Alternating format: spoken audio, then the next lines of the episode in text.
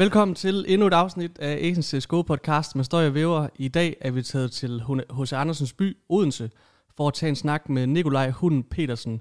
Kæmpe velkommen til dig, Nikolaj, og tak fordi vi måtte besøge dig. Mange tak, og velkommen til Odense. Jo tak. Støj, han har boet lige herovre, faktisk. Intet mindre. Det er faktisk en by, som der kan lidt mere, end det at være H.C. Andersens by. Nå, det synes jeg, man skal huske at pointere.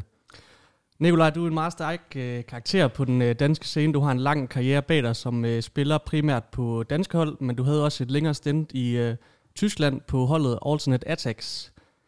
Nikolaj, nu har du taget hul på et nyt eventyr i din karriere, da du sidste år tog trænergerningen i Heroic.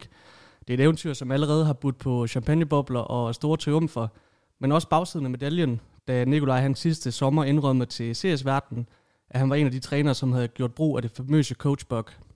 Den her historie, den kommer til at snakke en lille smule om, men Støj og jeg, vi føler egentlig også, at der er blevet sagt det, der skulle siges. Du har udstået din straf, og du har også hjulpet ISIC aktivt med efterforskning af den her sag. Og vi skal lige høre det, Nikolaj, før vi går rigtig i gang. Nu har stødet lagt sig. Du har selv udtalt, at det har påvirket dig rigtig meget selvfølgelig. Men hvordan har du egentlig det i dag? Altså er det noget, der fylder meget i din hverdag? Jeg synes stadigvæk, det fylder en del. Der er stadigvæk meget had for vores kampe. Om vi vinder eller taber, eller om jeg ikke er med i Flashpoint, så er det mig, der bliver omtalt i alle situationer. Når der er andre coaches, som udtaler sig, som også har været udelukket, så peger alle en finger hen, og det er hen mod mig. De er faktisk lidt ligeglade med de 35 andre coaches, som har været udelukket for det samme, som jeg har gjort. Nogle mere, nogle mindre, men inderst inden, så er det blevet hunden og de 35 andre coaches, og det gør sgu stadigvæk ondt, ærligt talt.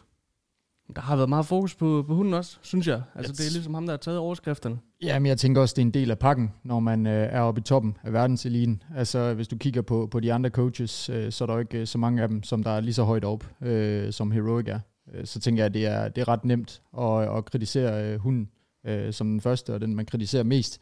Men vi kommer lidt mere ind på det senere, Væver. Ja, der tænker jeg lige, at vi starter, Nikolaj, med din karriere som spiller, fordi det er jo noget af det, som også interesserer Væver jer rigtig meget, at høre om din historie i Counter-Strike.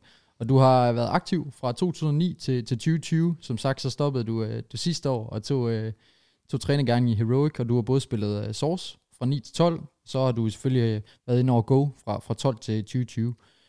Hvornår i dit liv vidste du, at inden for Counter-Strike, at du godt kunne blive professionel? Det er et godt spørgsmål. Det tror jeg sådan rigtig skete, da jeg kvalificerede mig til majoren i 2014.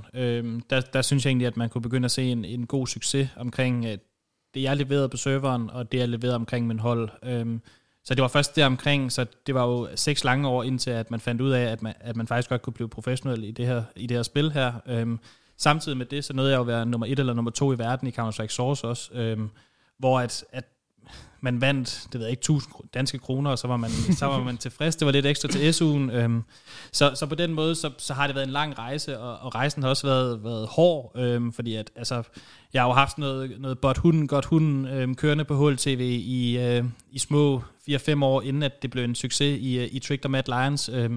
Så på den måde, så har jeg skulle tage rigtig, rigtig mange slag igennem min tid. Men jeg har sgu rejst mig hver gang, og det er også det, jeg lever efter, at jeg kan godt rejse mig igen, også selvom der er mange negative overskrifter. Men når de negative så er overstået, så kommer der også rigtig, rigtig mange positive. Det plejer der i hvert fald. Du har spillet på mange forskellige danske rosters. Copenhagen Wolves, Tricked Esport, SK Gaming, Reason Gaming og selvfølgelig Mad Lions, som du også lige selv nævner. Men hvor føler du egentlig, at du har haft den bedste tid som spiller? Du havde jo også det her stint i Alternate Attacks, som nævnt. Men har det været på dansk eller international roster, du synes ligesom har været den bedste periode for dig? Individuelt, der synes jeg egentlig, at jeg spillede bedst i Alternate Attacks. Der var man lidt mere på egen hånd, der kunne man ikke læne sig op af sine 4 holdkammerater. Det var noget international Counter-Strike, hvor man skulle spille lidt mere på sine egne færdigheder, end at kunne bruge sin kommunikation, som man kan gøre på de danske hold. Så jeg synes egentlig, at i den periode, der udviklede jeg mig rigtig, rigtig meget individuelt. Og så stod jeg egentlig også klar der 1. januar 2019 med Tricked, bedre individuelt, klar til at se, om jeg kunne få endnu et dansk hold i top 30. Det gik jo forrygende, kan man sige. Det tog 4 måneder, så var vi nummer 24 i verden eller et eller andet, med 4 spillere, som aldrig havde været i top 30 før, eller 3 af dem, Borup, havde været det sammen med mig i Tricked i 2018, 17-agtigt.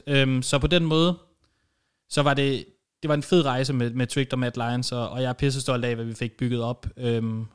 Core'en af det line-up med A-Core, Shus og jeg, det vi gjorde, det var nok nærmest umuligt, og jeg tror ikke, der er nogen danske hold, der kommer til at kunne gøre det der igen. Det bedste bud, det er vel Fragsters, ikke? Som gjorde noget lignende. Jo, lige netop. Der var jo Fragsters, og der var det gamle trick-line-up med Fris og Acilion, Hunden og så videre, som også de fik op og ramme top 17-18 stykker i verden. Det gjorde Fragsters også, så der har været de her højdespringere på den danske scene fra 2017 til 2020. 2021 og 2020 har set lidt skidt ud for nummer 3, 4, 5 og 6 i Danmark. De kan lige komme op og ramme top 30, hvis de er heldige, og så er det hurtigt ned igen. Så jeg tror, der kommer til at gå lidt tid, før der kommer en kaptajn i dansk serie, som kan lave de her hold igen. Støj, vi håbede faktisk på, at Copenhagen Flames, det kunne netop være de nye Fragsters, eller det nye Tricked. Men sådan gik det jo ikke. Men vi håbede faktisk på det, Støj.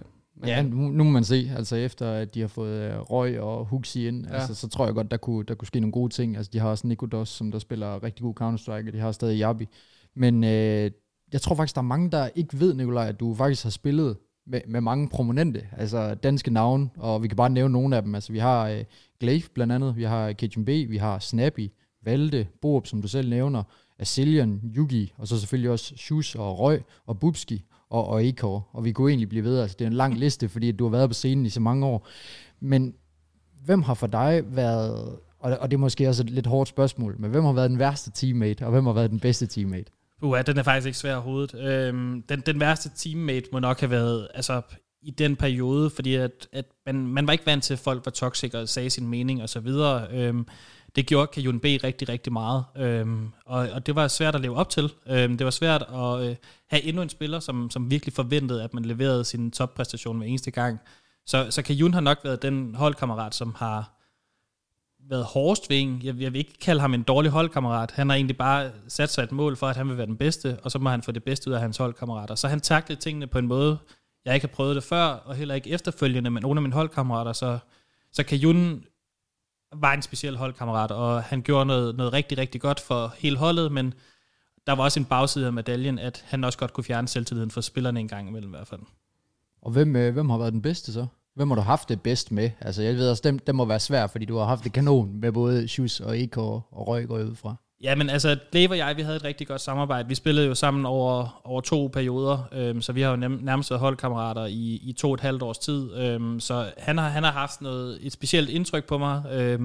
Vi byggede en ny spillestil sammen op i Source, som vi tog med videre i Go, som han har videreudviklet rigtig meget på, og jeg har gået min egen vej med min måde at spille på. Så vi har haft en positiv indflydelse på hinanden. Hvem jeg har haft det bedst med, selvom vi har haft vores kampe, så tror jeg måske, det er Acilion. Vi havde et specielt makkerpar, og som man også siger den dag i dag, så er jeg nok den eneste på den her scene her, som kan finde ud af at holde ham nede, uden at det går fuldstændig galt for ham, og han hurtigt bliver smidt ud af holdene, som på Mad Lions og på Copenhagen Flames-agtigt. Så han er i hvert fald en af de bedste holdkammerater, jeg har haft. Er der nogle af de her danske spillere, som du har spillet sammen med, som du er overrasket over, hvor de er i dag? Ja, nej, det synes jeg ikke. Altså, jeg synes, at jeg synes også selv, jeg har været heldig og valgt de rigtige spillere hver gang. Jeg har egentlig kun Config på mit hold i halvanden måned, så kommer han til SK, han skriver ikke rigtig under på kontrakten i SK, så ender han, faktisk så var vi ved at lave et hold i Copenhagen Wolves med mig, Config, Rubinho, Glaive og Yugi. De skriver under den ene dag, og dagen efter så ringer Digten til os og vil købe Rubinho og Config. Vi nåede aldrig at gå officielt med holdet, men alle havde faktisk skrevet under på kontrakten, og vi var klar til at køre. Så de blev solgt til Digten til os, som vandt Epicenter, og som så videre kom til North. Så Config er helt klart altså den fedeste spiller, jeg har spillet med, og også manden, som overraskede mig mest positivt, i og med, at han også kom med en historie. Er han vægbandet? Er han en snyder? Der er ikke rigtig nogen, der ved, hvad han har lavet førhen, men jeg prøver at tage ham med, og han griber bolden med det samme, ærligt talt. Han må også siges at være en af de helt store personligheder inden for Counter-Strike. Altså, der er kommet lidt mere ro på nu. Jeg tror ikke, det er, fordi de har så mange begrænsninger i forhold til sociale medier fra Complexity. Men hvordan er Config egentlig at have i teamspeaking? Altså, nu har vi hørt nogle voice-coms fra Complexity på YouTube og sådan nogle ting. Det er jo en mand, der giver noget humør. Han skaber rigtig meget humør, og han råber og skriger, og han er altid glad. Han er god til at komme til træning, forberedt, vil gerne have noget ud af dagen. Han er begyndt at få noget ud af ud af hans træninger kontra, han havde det her optik-ophold, hvor at det nok lidt mere gik ud på druk og fester for hele holdet. Så på den måde, så er Config også en mand, der har udviklet sig rigtig, rigtig meget under Blame F's system, og ikke den der cockiness på Twitter mere, som tit backfarede ham, fordi så kunne de spille godt i den ene kamp, og så spiller de en finale mod G2 og taber 16-3, 16-5, 16-4, og så er de ude af turneringen, og det var så, vi skulle smadre KNS lige om lidt, det skulle de så ikke, det var så ham, der smadrede dem i stedet. Så han har udviklet sig rigtig, rigtig meget hen over de sidste 2 års tid med en rigtig dårlig periode i optik til et flot ophold i Complexity, det må jeg sige. 100%. Vi skal kigge lidt nærmere på dine bedrifter, altså trofæmæssigt, og på papiret så må din største bedrift, vel at mærke, som spiller, det må være at vinde den her V4 Future Festival, som der var i Budapest i 2019, som jeg faktisk kan huske, at jeg så, og jeg kan huske, at produktionen på det event, altså det var lidt ligesom at se, Starladders Observers, hvor de hiver PUBG og Observers ind til Counter-Strike. Det var ikke den fedeste produktion, men det var altså med Tricked Esport, som dengang selvfølgelig var Shus, Bubski, Røg, Akor der selv. Og der kan jeg huske, at de slog MIBI i semifinalen og Virtus Pro i finalen. Var det her, at det ligesom for jer i Tricked begyndte at gå op for jer, at nu kunne I også slås med de helt store? Ja, både og. Jeg synes egentlig, sommeren inden vi kommer til V4 juni måned, der får vi lov til at spille vores første DreamHack Open, hvor vi slår Virtus Pro, som lige har været i finalen til Major, mener jeg, eller kommer til finalen i oktober det samme år. Der viser vi egentlig, at vi godt kan konkurrere med alle de her tier 2-hold, tier 1-hold. Vi mangler stadigvæk rigtig meget erfaring. Vi ender også i finalen i Polen lige inden sommerferien op til den her turnering. Vi viser egentlig, at vi er ret gode, stabilt hold, som er kommet for at ligge i top 20 i verden. Så altså, ved at vinde den her V4, hvor vi sælger Borup 3 uger inden og tager Røg med og vinder en kvalifikation BO5 mod Gamer Legion, som nærmest er nip den dag i dag, var fuldstændig surrealistisk, og det er faktisk det vildeste, at det er Røg sådan rigtig første turnering uden for Danmark på en scene, og han er så nervøs, han kan nærmest ikke sige eller gøre noget op på den der scene, fordi at han vil bare vise sig frem, og det går ikke skide godt for ham mod Mipper. Jeg tror, han skyder en på den her overpass første half op på scenen, og han er fuldstændig i panik. Men vi får det vendt og slår Mipper, og spillerne op og giver hånden til Fallen, som de har set op til, hvor de vundet 2-3 majors, hvor der mange han nu har vundet. Det var fuldstændig vildt, og så får vi lov til at få den her rematch mod Virtus, som vi lige har slået i gruppen også, som bliver en helt, helt anden kamp, fordi at nu er det lige pludselig en finale, og hvis vi vinder den her, så får vi rigtig mange overskrifter, og pisse meget credit for vores resultat. Kampen bliver en 2-1'er, og vi får... Jamen, jeg tror, vi får 13 CT-runder på train på tredje map, og så bliver vi til, og så er der bare ikke nogen, der tør at gøre noget, der er ikke nogen, der tør at gå frem, der er ikke nogen, der tør at gå tilbage, vi står sådan, der er ikke nogen, der siger noget, der er ikke nogen, der tør at gøre noget, og så får vi den vendt, og så får vi den lukket 16-11 eller andet, men altså, lad mig antage det, at på den måde, at så var der ret meget sved på panden, fordi man skal fandme ikke smide en 13-2-føring på train, det skal man simpelthen ikke, men det var tæt på, at vi gjorde det, og vi var fandme nervøse i den finale. Det er jo ikke det første hold, som har haft problemer mod Virtus Pro. Jeg kan huske North i en kvartfinale til Krakow Major, hvor de også får en 13-2 på Cupstone, hvor de faktisk ender med at tabe kampen. Men Nikolaj, vi kunne godt lige tænke os at dykke ind i dig som spiller, fordi at, du er jo som nævnt en rigtig, rigtig stærk karakter på den danske scene. Du er altid blevet betegnet som en af de skarpeste in-game leaders, vi overhovedet har haft. Og så tror jeg heller ikke, vi fornærmer dig ved at sige, at du måske ikke var den bedste individuelle spiller på det mekaniske. Der har altid været det her meme, som du også selv nævner med Garter og bothunden, som jo refererer lige til det mekaniske niveau, du har, ikke? Men hvordan har du det med, at communityet har sådan et syn på dig? Fordi, altså, føler du det fair? Fordi du var også en spiller, som bestemt ikke var bange for at gå ind på et site først, så du for eksempel kunne kalde midrounden bedre. Ja, det synes jeg ikke. Altså, jeg synes egentlig, det er fair nok, at folk har været efter mit individuelle niveau. Jeg synes, jeg har bevist flere gange, når de her hold så har valgt at sige tak for den gang til mig, og så prøve en anden kaptajn, at tingene ikke har spillet for dem.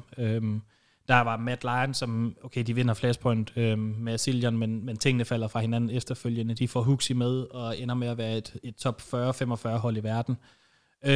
Så jeg har jo været en god kaptajn med de her drenge, jeg har spillet med, Men i sidste ende, så synes jeg, det er fair nok, at folk var efter mit individuelle niveau. Jeg prøvede også at gøre det bedre, men som du også selv siger, så var jeg manden, der gik først. Og jeg var ikke bange for at gå først. Det betød, at der blev skabt mere plads til, at Røg kunne spille rigtig, rigtig godt. Han havde sit klart største peak under mig i Mad Lions og Tricked. Og det faldt også efterfølgende, synes jeg. Nu er han så på vej op igen i Flames. Han spiller rigtig, rigtig flot, men jeg kunne se, at det betød noget for drengene, at der var en kaptajn, som bare løb ind og døde, og så kunne vi tage den derfra, fordi der blev skabt plads, det var et fint trade, og så kunne vi vinde runderne. Så det var egentlig måden, vi spillede på. Jeg var ikke bange for noget, men så de kampe, hvor jeg så løb ind først og skød den første også, så det jo så endnu bedre ud, for så vandt vi også runderne, så begyndte jeg at skyde nogen også. Så det er sgu egentlig helt fair. Men føler du, hvis du nu ikke havde taget den der rolle som nærmest martyr, sådan helt MSL-agtigt, føler du så, at du faktisk kunne være altså en god individuel spiller også, eller hvordan har du det med det egentlig? Ja, det ved jeg ikke, det tror jeg ikke. Altså individuelt var jeg ikke specielt skarp, det vil jeg da gerne erkende. Men jeg kunne da nok godt have haft 0,5, 0,10 bedre rating, hvis jeg bare havde valgt at spille bag mine holdkammerater, i stedet for altid at løbe først. Så på den måde, så kunne jeg godt have fået bedre stats, men det var ikke det, der betød noget for mig. Det, der betød noget for mig, var, at vi lavede gode resultater som et hold. Og så var jeg egentlig lidt ligeglad med statistikkerne og så videre, så længe at folk var tilfredse med, at vi vandt vores kampe, og det gjorde vi jo. Jeg tror også, det er noget af det, som der er mange, der ikke rigtig forstår, så fremt at de ikke har set Counter-Strike i lang tid, hvor meget det taktiske element, det fylder, og at man altså godt kan have en in-game leader, som ikke skal gå ud og frag og skyde alverden. Vi kan se på en mand som Kerrigan, som også er en vanvittig dygtig in-game leader, man aldrig har været vildt dygtig på det individuelle, men som har fået holdt rigtig langt. Men i forhold til det her taktiske aspekt, altså nu nævner vi det her med, at du er uden tvivl en af de skarpeste in-game leaders, vi overhovedet har haft i det land her. Har det altid været din force, det her, det taktiske? Har du altid set dig selv som en, der gerne vil være et talerør på holdet? Jeg synes egentlig altid, at jeg er endt som et talerør på holdene. I Counter-Strike Source, der kunne jeg også godt finde ud af at frag, jeg kunne godt finde ud af at skyde min mand. Men holdene, vi havde sgu nogle dårlige kaptajner, det vil jeg sgu gerne indrømme. Altså, det var nogle dårlige in-game leaders i ny og næ, og de forberedte sig ikke, de gad ikke at se demoer, de gad ikke at være kreative til at lave nogle nye taktikker. Så jeg var egentlig altid en af dem, der kom med de her taktikker, men jeg lod de andre call og gøre deres ting, til at jeg på et eller andet tidspunkt sagde i 2011, nu er det sgu mig, der caller, og så nu er det mig, der styrer showet, og det betød jo så også i 2012, at vi var det andet bedste hold i verden, og sluttede som det andet bedste hold i verden i Counter-Strike Source, så jeg skulle nok bare lige vokse lidt med opgaven og mærke, hvordan de andre kaptajner nu callede. Rytter var min kaptajn i mange år. Han var rigtig god til at call. Der blev ikke lavet så mange taktikker, men det bestod jeg for. Så det har nok altid været der. Jeg har bare ikke været kaptajnen før i 2011, at jeg sagde, at nu er det ved at være tid til, at vi får en kaptajn, som også tør at gå forrest for sit hold. Og når man nu er på det niveau, som du har været som in-game leader, vel at mærke, hvad vil dine tre bedste råd så være? Altså, nu sidder jeg personligt selv, og når jeg spiller poks med mine kammerater, så er det mig, der caller, men jeg synes ikke, jeg er den bedste caller. Så jeg kunne i hvert fald godt bruge nogle råd, og tænker også, der er nogle andre derude, der gerne vil vide, hvad dine tre bedste råd vil være. Jamen, det er at se en masse demoer, få en forståelse for, hvad spillet går ud på. Altså, der er 7 baner, alle 7 baner bliver spillet forskelligt, der er nogle rotationer, man skal have kigget på. Det kræver, at man nærstuderer det. Det kræver, at man tør at sige sin mening, tør at gøre sine ting over for de 4 andre på holdet. Nogle gange er det sgu ikke fedt at sige til Borup, tæller lige sammen. Altså nu spiller vi fandme ordentligt Counter-Strike-agtigt. Men det skal der til, og hvis man begynder at ture og være en kaptajn over for sine 4 holdkammerater, så sætter de også maks meget pris på det, og det er helt klart mit største råd, det er at sige sin mening på en måde, som gør, at man også kan kigge sig selv i øjnene bagefter. Jeg har jo hørt så mange spillere igennem tiderne sige, at Hunden han er fantastisk til at, sådan at sætte holdet op og lave de her rammer. Men hvad føler du egentlig, der er din største styrker som indgame leader, Nikolaj? Altså, hvor har du dine forser hen? Jamen, det er jo nok at få holdet til at spille som et hold. Pak det der puck-stil væk, det der med, at man skal lave nogle hero plays for at vinde runderne. Det er egentlig det første, jeg gør, når jeg bygger de her hold op. Lad os stole på systemet, i stedet for at lade os stole på det individuelle. Selvfølgelig skal der være plads til, at Bubski kan gå ud og lege simple en gang imellem. Men lad os hellere satse på, at vi på systemet kan vinde runderne på den måde. Så det handler om, at der kommer en god team-chemistry, og at vi får det bygget op på den måde. Fordi hvis vi gør det, så kan vi komme rigtig, rigtig langt, hvis vi stoler og tror på, at det vi gør er det rigtige i hvert fald.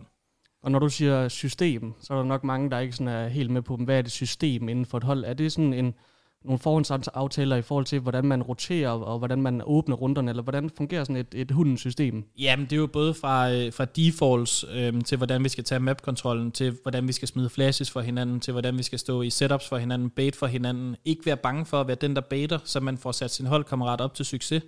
Det er også noget af det, jeg arbejder rigtig meget med som træner, at man skal sgu ikke være bange for, at lige i den her situation, så baiter jeg sådan, at Shus skal skyde 3. Det skal være det samme over hele linjen. Altså man skal kunne stole på hinanden, man skal kunne bait for hinanden, man skal kunne sætte hinanden op til succes. Og det er egentlig det vigtigste for mig, når jeg bygger de her hold op, at folk de gerne vil vinde for hinanden, i stedet for at vinde for sig selv.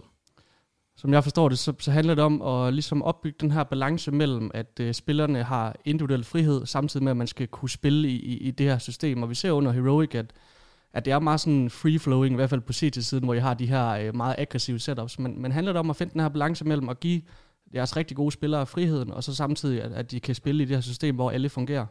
Ja, men jeg tror, jeg fik lavet et tweet for et par uger siden, hvor det hed noget frihed i et kontrolleret system, eller et eller andet sjovt, fik jeg det sagt ud til, at spillerne skal have så meget frihed, at de stadigvæk føler, at de har et say i, hvad de vil gøre hele tiden.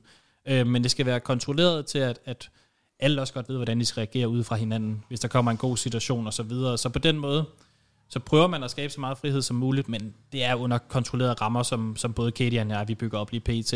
De ved det bare ikke, så vi snyder dem lidt en gang imellem. Hvordan i forhold til, nu siger du, at omkring 11-12, det var der, du begyndte at blive in-game leader. Hvem spejlede du dig i dengang, og har det ændret sig i årenes løb, at du ligesom har fundet nogle nye in-game leaders at kigge på i forhold til, hvordan de approacher det? Altså, jeg spejlede mig rigtig meget i Rytter, som var min kaptajn i små 2-3 år. On-off, han nåede at komme til Rocket, jeg nåede at spille med Roka som indgame leader også. Jeg prøvede sgu lidt af hvert. Men ham, der spejlede mig mest i starten, var helt klart Existence. Måden, han kørte til show på i Very Games, gjorde bare, at jeg ville fandme også være sådan en kaptajn. Jeg ville fandme gerne være ligesom Existence, og have de bedste taktikker, de bedste flashes i byen.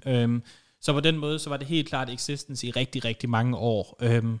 Hvad det blev senere hen, så blev det nok lidt mere mit eget system, som jeg stolede på, og så jeg bare sådan lidt, hvordan de andre top 10-hold, de reagerede i de forskellige situationer, og prøvede at finde en løsning til, hvordan at det kunne passe mit eget system.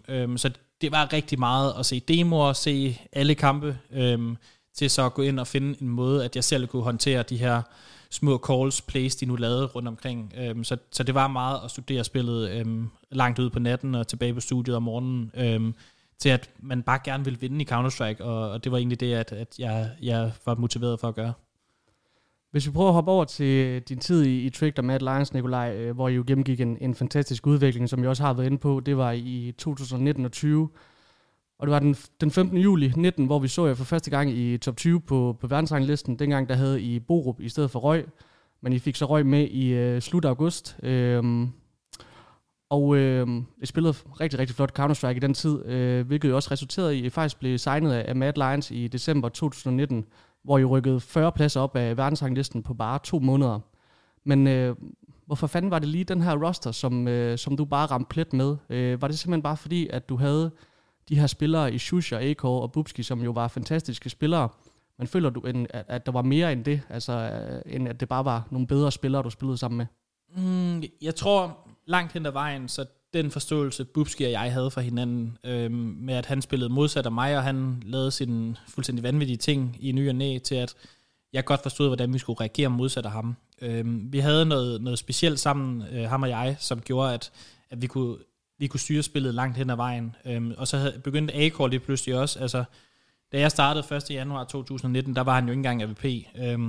Han overtog for Snedker, som blev skiftet ud i december, lige 14 dage inden jeg kom med, og så havde man jo en juleferie, og så var AK faktisk AVP fra 1. januar 2019, og den havde han jo ikke rigtig spillet før, så vi skulle bruge lang tid på at bygge systemet op, men AK han udviklede sig hurtigere, end jeg aldrig nogensinde har set nogen gøre før, til at han lige pludselig var folk kaldte ham en top 5 AVP'er i verden, Bubski var en top 5 løkker i verden, sagde de også, og Shus og hans anker-show, han kører. Folk kalder ham verdens bedste anker, lige pt. Sammen med Robs.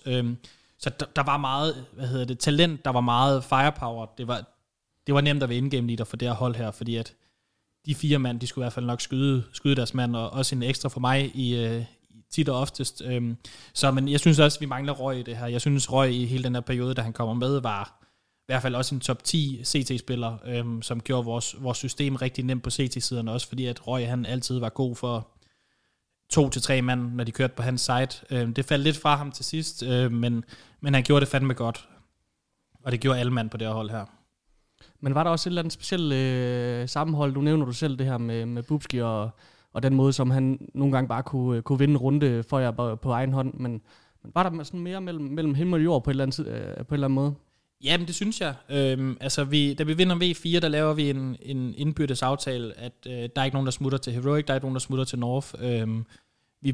Vi tror på hinanden, og så må vi se, om vi kan blive tricked. Det kan vi nok ikke. Og så kom Mad Lions lige pludselig ude fra højre af, som sagde, at vi fandme gerne have det hold her. Og så fik vi lov til at skrive vores flotte kontakter sammen med Mad Lions, og så fik vi lov til at komme derhen sammen. Og det betød rigtig meget for hele holdet. Det betød rigtig meget for mig, at vi havde de her 5 mand, som stolede på hinanden 110%, og vi ville det samme, og vi ville gerne være, på det tidspunkt kunne man kun blive nummer 2 i Danmark, Astralis var klart nummer 1, så man sigtede efter at blive nummer 2, og den tog vi med storm, og i januar måned, der slog vi Heroic 2 gange, og vi slog North. Vi satte os på den her trone som det andet bedste hold i Danmark, og der var ikke nogen, der ville afsted til Heroic eller North på daværende tidspunkt, fordi vi var det bedste hold, og vi var by far det bedste hold af de her 3 her. Væver, hvis du egentlig, nu tager jeg lige lidt tilbage til noget af det, Nikolaj han sagde, vidste du godt, at AK kunne have været over i så god tid? Nej, det vidste jeg faktisk ikke. Nej, fordi altså, i Væver som min bog, der var han også i nogle perioder top 5 over. Ja, og jeg har, altså, han er en held i mine øjne, for jeg kan rigtig godt lide hans spillestil. Og jeg bliver simpelthen nødt til at spørge Nikolaj, hvor meget KZ spiller den mand? Altså hvis vi snakker om noget af det bedste movement, der overhovedet er på scenen. Jamen, han har nok det bedste movement på scenen, sammen med Easy Tech og en Stavn. De 3, de kan jo hoppe rundt. Jeg ved ikke, altså de kan ramme nogle ting, jeg aldrig har set før. De er fuldstændig vanvittige, og AK var også lidt AVP førhen på noget squared, og så spillede han AVP en måned, så var det lige pludselig en anden, der var AVP, men det var først, altså 1. januar, så var du fast AVP, og så var der ikke noget enten eller. Hvis vi skifter en mand ud, så er det ikke, fordi du lige pludselig spiller en ny rolle. Jeg fik den sat ham til, at når vi starter det her hold her, så committer du på den rolle her, så er der ikke noget, hvis vi laver en udskiftning, så er det ikke dig, der bliver offret for, at du skal spille en ny rolle, til vi får en ny mand ind. Vi tror på, at du er AVP, og så må vi se, hvor langt vi kan tage dig, om du er god nok til at være AVP. Det viste han så, at han var næsten for god til at være AVP på det hold, og han gjorde det jo skide godt, og han gør det jo også pissegodt i Mavsports den dag i dag. Jeg kan huske, vi snakkede om den der KZ-video, som Blast havde lavet, hvor de har de her 4 baner, hvor han skal igennem sammen med Saiwu og Simple, og en anden spiller, hvor han gør det på 1,5 minutter, Simple han gør det på 9 minutter, eller sådan. Det er helt sygt. Men hvis vi lige prøver at gå ind i det her med at opdage unge danske spillere, så er det jo ikke nogen hemmelighed, at det er du også virkelig, virkelig god til, Nikolaj, at tage de her unge danske spillere ind, som der ikke rigtig er nogen, der kender, og så ligesom tage dem under dine vinger, og så forme dem under det her lederskab. Og der kan man jo nævne Glaive, som du henter ind som 14-årig i din tid i Source. Man kan også nævne Config, som du nævnte spillede sammen med i Reason Gaming i 2 måneder. Men hvordan finder du de her spillere, og hvem synes du ligesom er den bedste, du har fundet? Jamen, jeg ved sgu ikke, hvordan jeg finder dem. Jeg tror sgu også, det har været, som jeg sagde tidligere, det har været meget også heldigt langt hen ad vejen. Men det har været igennem POX, det har været igennem, altså hvad andre siger om de her spillere her, og så har man givet dem chancen, og det gjorde jeg også med Nico og Yugi, hvor at begge to blev solgt til Heroic under 3-5 måneder efter, de var blevet signet i Tricked, så var de afsted med det samme. Tak for den gang. Så det har været heldigt. Altså det har været heldigt at få nogle af de her spillere her. Glaive som 14-årig, der kunne jeg jo godt se, at der var noget kæmpe talent, og han var Reitjens højre hånd i alle de her speedgaming-hold og så videre. Så tog jeg ham med, og så viste han bare, at altså han er jo en leder, han ville jo gerne være en leder som 14-årig også, hvor vi andre var 19-20 år, så sådan, nu slapper du lige af, så du skal fandme ikke være vores kaptajn som 14-årig. Så han skulle lige holde sig lidt nede, og så lige pludselig, så kommer han tilbage, og så bliver han kaptajn for Heroic, han bliver kaptajn for Astralis, og så tager han verden med storm. Så han var jo en leder, han skulle bare lige vokse lidt med opgaven, for at han blev verdens bedste leder, og det er han by far den dag i dag. Men hvem er den bedste? Den er sgu svær. Jeg er jo stolt af det AK, den udvikling, AK har gået igennem, fra at være en helt grøn AVP til at være nærmest verdens bedste AVP. Det, jeg har gjort med Stavn og fået det her stabile spil i Heroic, også har også gjort rigtig, rigtig meget. Han var en rigtig dygtig spiller, inden jeg fik lov til at være hans coach, men det her stabile niveau, han har lagt for dagen, siden jeg kom med, det er simpelthen, altså, det er noget af det flotteste, jeg nogensinde har været med til at bygge op. Også Kadian, altså gået fra at være en kaptajn til at være anset som en, det ved jeg ikke, top 10 kaptajn i verden også, en af de bedste AVP'er også. Der er sket en kæmpe udvikling for alle de her mænd i Heroic også, som vi har været med til at bygge op sammen. Og så tager vi også Refresh med. Altså, jeg er sgu stolt over med Refresh også. Altså, han fejler i optæk fuldstændig. Skal bygge sig selv op igennem ambush, flames, whatever, til at den dag i dag, så står han som en af de bedste spillere i verden også. Så der har sgu været mange, og så det er svært at sige, hvem den bedste har været. Det er det sgu. Men tak, Nikolaj, for at få noget dansk talent frem. Dem, der skulle brug for. Hvis vi lige skal vi ikke kigge lidt nærmere på altså selve organisationerne, Tricked og Mad Lions, for det er i hvert fald noget, der kunne være rigtig interessant for mig, fordi vi ved, at Tricked er en super dygtig organisation i forhold til generelt at få danske talenter frem i rammelyset, og det er Copenhagen Flames i og for sig også. Men kan du ikke prøve at gøre os lidt klogere på baglandet? Altså, hvordan var rammerne for jer i forhold til at kunne performe så godt, at I kunne lave det her run? Og hvordan var det også i skiftet til Mad Lions? Var de lige så dygtige i Mad Lions i forhold til vilkårene til jer? Jamen, Tricked, altså... Morten, han gør et rigtig godt stykke arbejde, direktøren i Tricked. Han er god til at give nogle rammer, som betød, at vi havde et flot kontor på Vejle Stadion på daværende tidspunkt. Vi fik nogle kontrakter, hvor at man kunne have fuld fokus på at spille Counter-Strike. Vi blev ikke rige af det, vi blev heller ikke fattige af det. Vi kunne leve af at spille Counter-Strike. Og det betød også, at rammerne var, at det var mig, der styrede det her hold her. Morten var vores direktør, og jeg kunne vende alt med ham, men i sidste ende, så var det bare mig, der styrede showet i Tricked. Vi fik Winspire ind som træner, som egentlig bare var en af de her undervisere, som var på en af de her skoler, som Tricked nu har. Og han gjorde det egentlig fint nok, men han var ikke manden, vi skulle have med videre. Der valgte vi så at gå en vej hen mod Peacemaker, som gav os endnu mere struktur på det her hold her, som gjorde et godt stykke arbejde, selvom han ikke forstod dansk, så gjorde han det rigtig, rigtig flot med det, han nu havde. Så det betød også, at vi endelig havde råd til, da vi går fra Trick til Mad Lions, at få den her fuldtidscoach. En sjette mand inde på holdet, kan man kalde det. Og Mad Lions, hvad havde de mere? Der var vi begyndte at have sportspsykolog på. Vi havde et flot hus nede i Madrid. Vi kom aldrig derned, vi var ned en dag. Og jeg tror egentlig heller ikke efterfølgende, at de var dernede overhovedet. Men hvad havde Mad Lions ellers, som Tricked ikke havde? Altså, der var jo ikke nogen ledelse, man skulle snakke med dagligt. Vi styrede egentlig showet selv. Det kunne jeg egentlig bedre lide, at da vi havde Morten omkring os, som man kunne vende tingene med. To danskere kunne kigge hinanden i øjnene og så sige, jeg synes jo ikke, det er nice det her. Der skulle vi over og snakke med en, der boede i Canada, som vi skulle ringe op, som når han nu vågnede på et eller andet tidspunkt. Så havde vi en general manager, som også sad i Spanien, som man også kunne ringe til, hvis han tog telefonen. Så hele systemet bag Mad Lions, det var måske ikke up-to-date. De var ikke klar til at have et Counter-Strike-hold. De havde rigtig meget fokus på deres LEC-hold, som kørte rigtig, rigtig godt. Men altså det med at få en sportspsykolog ind, var også nyt for os. Og tingene, de kørte også rigtig, rigtig godt i Mad Lions, men der var ikke nogen at vende tingene med. Det var ikke, man kan sige, at det var sådan en ungdomsklub i Trick til, at det blev fuldtidsprofessionelt, hvor at det kun var resultaterne, der talte for, at vores sag var god i de her perioder. Der var ikke nogen hyggeklub med Morten, hvor man lige kunne gå ind og snakke, jeg synes sgu ikke, AK gør det så godt i den her periode her. Han er træls, han kommer ikke til tiden-agtigt. Det kunne man ikke i Mad Lions. Altså, der kørte vi showet selv med Peacemaker og man kunne godt mærke, at man lige pludselig var vokset med opgaven. Det var en ting, der var helt sikkert i hvert fald. Nu nævner du selv Peacemaker, Nikolaj, og det er jo også noget, som vi undrede os over støj. Hvorfor man har en international coach, som ikke snakker dansk, og derfor ikke forstår, hvad I siger i teamspeaking under kampen. Han er også en træner, som har modtaget en del kritik for hans tid i optik blandt andet, men også hele den her saga med Tai Lu om, hvem der skulle have pengene fra de her major stickers, som jo faktisk endte med, at Tai Lu, de var nødt til at trække sig fra majoren. Men du har selv kaldt ham et geni. Hvordan var det med Peacemaker? Altså, var han en fantastisk coach, selvom han ikke forstod, hvad I sagde i teamspeaking? Ja, han gjorde det okay. Han var måske ikke lige så meget coach, som jeg er den dag i dag for Heroic, fordi at jeg forstår spillerne hele tiden. Peacemaker er rigtig, rigtig god til forberedelse af de officielle kampe. Han er god til at forberede os på modstanderne, og det skal han have cadeau for, fordi at det var virkelig noget, han er, og det er noget, han stadigvæk er god til.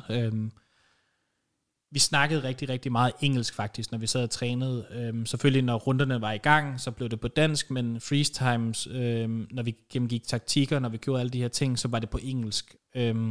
Så på den måde, så var Louis med, så meget han nu kunne være med, fordi det gav ikke nogen mening, vi skulle sidde og call på engelsk, når vi var 5 danskere, men han var så meget med, som han kunne være med, og vi bød ham også velkommen. Han var velkommen til at komme med hans mening, og det var ikke noget problem at gøre tingene på engelsk i gennemgang, og i tactical timeouts, alle de her ting her, fordi at han havde nogle gode inputs, og han havde nogle gode reads, og han var sgu skide god til at lave hans forberedelse, og han er en mand, der arbejder den ekstra time, så jeg tror da også tit og oftest, lige pludselig han også godt kunne forstå dansk en gang imellem, når vi sad i de her kampe her, fordi det ville han gerne, og han havde også været i Heroic i 3 år, eller et eller andet, on-off hele tiden, så han har jo lyttet til rigtig meget dansk, og han kan nok også godt forstå nogle små ord og nogle små sætninger hen ad vejen, så på den måde, så gjorde han det skide godt, men der var bare nogle ting, der clashede med hinanden i det her lederskab mellem ham og jeg, ærligt talt, så på den måde, så gjorde han det godt på serveren i hvert fald. Kan du uddybe i forhold til, hvad der lige var som clash mellem jer og det? Altså en spillestilsmæssigt, eller hvordan? Nej, overhovedet ikke. Louis, han stolede 110% på mine calls.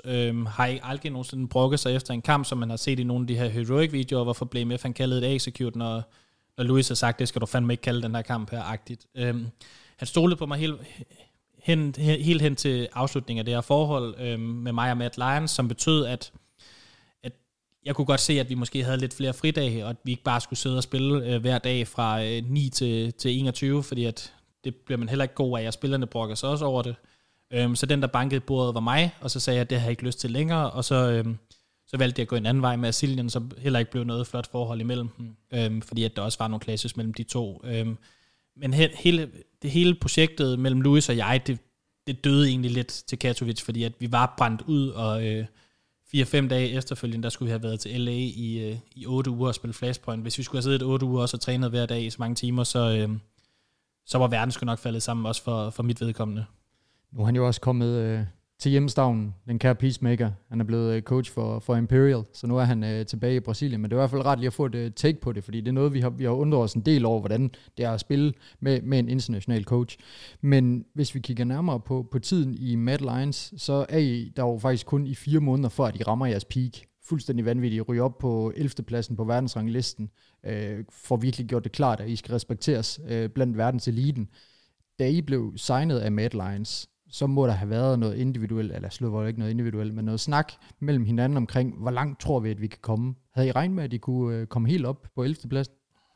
Jeg tror sgu ikke rigtigt, at der var nogen snak mellem os og Mad Lions, hvor de gerne ville have os hen.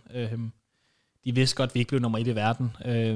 Jeg tror gerne, de ville have os op og være et top 10-hold i verden. Det var i hvert fald målet med det hele. Deres mål med Counter-Strike, det er at vinde Flashpoint. Det gjorde de også i april måned efterfølgende. Så på den måde, så fik de egentlig opfyldt deres målsætninger ret hurtigt med det her hold her. Og de var stolte af, hvad vi gjorde, og de var glade for at have os. Så på den måde, så altså Mad Lions er Mad Lions, og de kører lidt showet på deres egen måde. Nu kan vi også godt se her med 7 mand på holdet, nogle 12 år gamle, andre 23, altså... Det er et vanvittigt show, de har gang i nu, og på et eller andet tidspunkt skal de finde hoved og hale i det her, fordi at det her, det er ikke et hold, der går ind og vinder Flashpoint lige nu i hvert fald. Det er det ikke, selvom at der nok kun er 3-4 partnerhold i Flashpoint, så ser jeg dem nok som det dårligste hold i Flashpoint lige nu. Lige efter Katowice i 2020, som du selv nævner, Nikolaj, der meddeler du faktisk til et møde med holdet, at du ikke har lyst til at spille Counter-Strike længere. Og det kom jo som et chok for mange, inklusiv Støj og jeg, fordi at... Det var lige før den lukkede kvalifikationen til minoren, og også lige før Flashpoint, som du selv nævner, som de jo faktisk vandt med Acilion, lidt overraskende. Men kan du gøre os lidt klogere på, hvad det var for en periode i dit liv? Fordi at der skete jo en masse ting for dig i den periode, og hvorfor du egentlig valgte med at stoppe med at spille Counter-Strike? Ja, men nok hele perioden var, at altså, jeg havde det svært personligt også med mit eget liv i den her periode her, som gjorde, at jeg nok lige skulle have styr på mig selv, i stedet for at skulle tage LA og sidde i 8 uger, og så vente og komme hjem til virkeligheden her i Odense igen. Så jeg synes egentlig, at det var det rigtige at gøre, og så sige tak for denne gang, og så lige finde mig selv. Uheldigvis kommer der så corona, så jeg kan så vælge at så komme hjem og så sidde i min lejlighed i 8 uger, uden at kunne gøre noget som helst. På det her tidspunkt, der taler vi om, at jeg nok ikke har haft 3 ugers ferie i 5-6 år. Det har altid stået på Counter-Strike. Det har været Counter-Strike hver dag fra... morgen til aften. Jeg har aldrig prøvet lige at tænke over tingene, lige trække mig tilbage, og så lige mærke, hvordan situationen nu var med mit eget liv. Så det var det rigtige at gøre, det var det rigtige at tage. 2 måneders pause, inden jeg så valgte at komme tilbage igen i en anden position som træner i stedet. Om jeg skulle have gjort det, om jeg ikke bare kunne have ventet til at have fundet et andet hold, det ved jeg ikke. Nu valgte jeg at gå trænerens vej i stedet, og det er jeg egentlig også glad for, at jeg gjorde, fordi at jeg var kørt død i at sidde og spille DPL, FPL hver dag, DM hver dag, for at se, om jeg kunne blive bedre individuelt til, at jeg også skulle sidde og lave taktikker til, at vi også kunne være nogle af de bedste i verden taktisk. Så det var helt klart det rigtige at gøre for mig, og så trække stikket på det her tidspunkt, og jeg fortryder det ikke på noget som helst tidspunkt. Så du savner ikke at være på serveren som spiller nu? Overhovedet ikke. Har faktisk ikke savnet det, siden jeg valgte at trække stikket. Jeg havde det lidt svært, faktisk den dag jeg bænker mig selv, fordi at så sidder jeg og spiller Faceit med drengene, og det synes jeg egentlig er skide hyggeligt. Men den dag jeg starter som træner i Heroic, der kommer jeg nok ned og spiller, det ved jeg ikke, under 5 timer om ugen, der sidder jeg og spiller individuel Counter-Strike. Så det er ikke noget, jeg har gjort siden. Og når jeg gør det, så synes jeg også, det er pisse sjovt, men det er ikke noget, jeg kunne se mig selv gøre 50-100 timer om ugen længere, overhovedet ikke. Så lyder det som om, det var det helt rigtige valg, Nikolaj. Nu nævner du selv det her forhold, du havde med Acilion. Var du aktivt med til at, ligesom, at rekruttere ham til Mad Lions dengang? Det var helt klart deres egen beslutning, men da jeg siger, at jeg ikke ville længere, så siger jeg, at I burde nok gå efter Acilion. Jeg troede, han var vokset lidt mere med opgaven som kaptajn over for de her drenge, fordi de havde brug for en leder. Men tingene falder åbenbart fra hinanden i LA, og jeg blev overrasket over, at tingene ikke virker for dem. Og det er jo tydeligt at se på deres resultater også efterfølgende, da de kommer hjem fra et dårligt besat Flashpoint, til at de skal møde de rigtige hold, som vi også var vant til at slå med Mad Lions. De kunne slet ikke konkurrere med dem. Tingene var faldet fra hinanden, systemet virkede ikke længere, Hundens system kunne Acilion ikke tilpasse sig, han ville gerne call på hans egen måde, og det var der så nogle af spillerne, som ikke var så gode til, som man også så på en som Røg, hans individuelle niveau faldt rigtig, rigtig meget under Acilion, og det var ærgerligt at se, at de ikke bare kunne køre videre på et system, vi havde bygget op over halvandet års tid på det tidspunkt. Det var lidt om fortiden. Det var det. Nu tænker jeg ved, at vi skal kigge lidt mere på både nutid og fremtid, og din træner gang i Heroic. Ja. Yeah.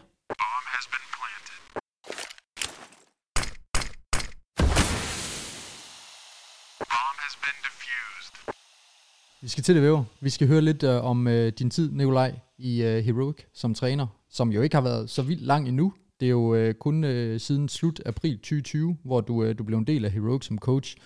Og der giver du også udtryk for, at det er en organisation, som du altid gerne har vil være en del af. Hvad ligger der i det? Altså har du altid set på Heroic som et sted, hvor du godt kunne se dig selv? Både og. Altså det der var med Heroic, det var jo, at Heroic altid tog mine spillere. Så jeg ville jo også gerne være en af de spillere, der blev taget en dag. Det skete så ikke. Det måtte jeg så gøre som træner. Heroic i Refresh-system under det sted, hvor Astralis er nu, der synes jeg, at Heroic var mere specielle, end da de blev solgt til Serenade, som var noget ukrainsk ejet noget. Men ja, Heroic har altid været et sted, som man har set op til. Man har altid set dem som være dem, der kæmper for andenpladsen i Danmark.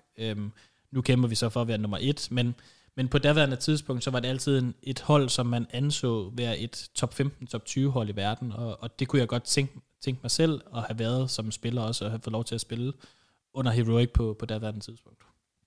Du kommer ind, og dit mål fra start, det er, at du skal lave en masterplan og få de her unge talenter til at shine.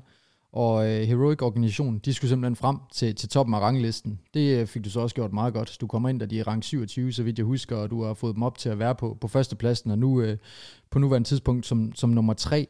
Kan du åbne lidt op for den her masterplan? Altså, hvordan tilgår man det som coach nu, det første gang, at du har gjort det? Hvordan griber man den opgave an? Jamen, det var sgu nok et lidt cocky interview, jeg fik lavet der, at der skulle vindes Majors, der skulle vindes Cologne, der skulle vindes det hele. Giv mig hvilken som helst spiller, så skal vi nok vise, at vi kan gå ud og vinde de her trofæer her. Var det noget af den stil, der blev sagt, tror jeg. Det var måske lidt for sejt sagt i situationen, men jeg modbeviser mig selv, og så siger jeg, okay, det gør vi fandme. Hvilken masterplan der var, det ved jeg ikke. Jeg valgte så at sige, altså det sted, jeg er, det er også det sted, hvor at jeg arbejder 100% for tingene. Så jeg valgte ikke at bare sige, nu jeg træner lidt for at få en god løn, men nu jeg træner, fordi at det her det er min nye opgave, og jeg vil vinde, og jeg vil være den bedste træner i verden-agtigt. Så på den måde, så satte jeg mig selv nogle mål, at det var ikke nok for mig at være et top 20 hold som træner, fordi det kunne jeg lige så godt være som spiller. Det havde jeg vist som Mad Lions, at det kan jeg nemt bygge op selv. Så jeg vil gerne tage skridtet videre til at være et stabilt top 5 hold i verden, være et stabilt top 3 hold i verden, måske op at peak som nummer 1 i små perioder-agtigt. Så det satte jeg mig som mit eget mål, at vi skal være de bedste taktisk. Vi skal spille vores egen måde. Vi skal være irriterende på den her server her. Vi skal finde nogle ting, som gør, at de her caster, analyst, whatever de siger, Heroic, de pusher bare det hele. Det er ikke kontrolleret, det vi laver. Vi ved godt, hvad vi laver i samtlige kampe. Vi har fundet nogle steder, vi kan pushe mod alle hold, og folk tænker, det er hjernedødt, det vi er gang i, men det er jo forskellige steder, hver gang vi spiller, og det er der jo en årsag til, det er, at vi er forberedt til alle de kampe, vi har spillet indtil videre, siden jeg har været træner.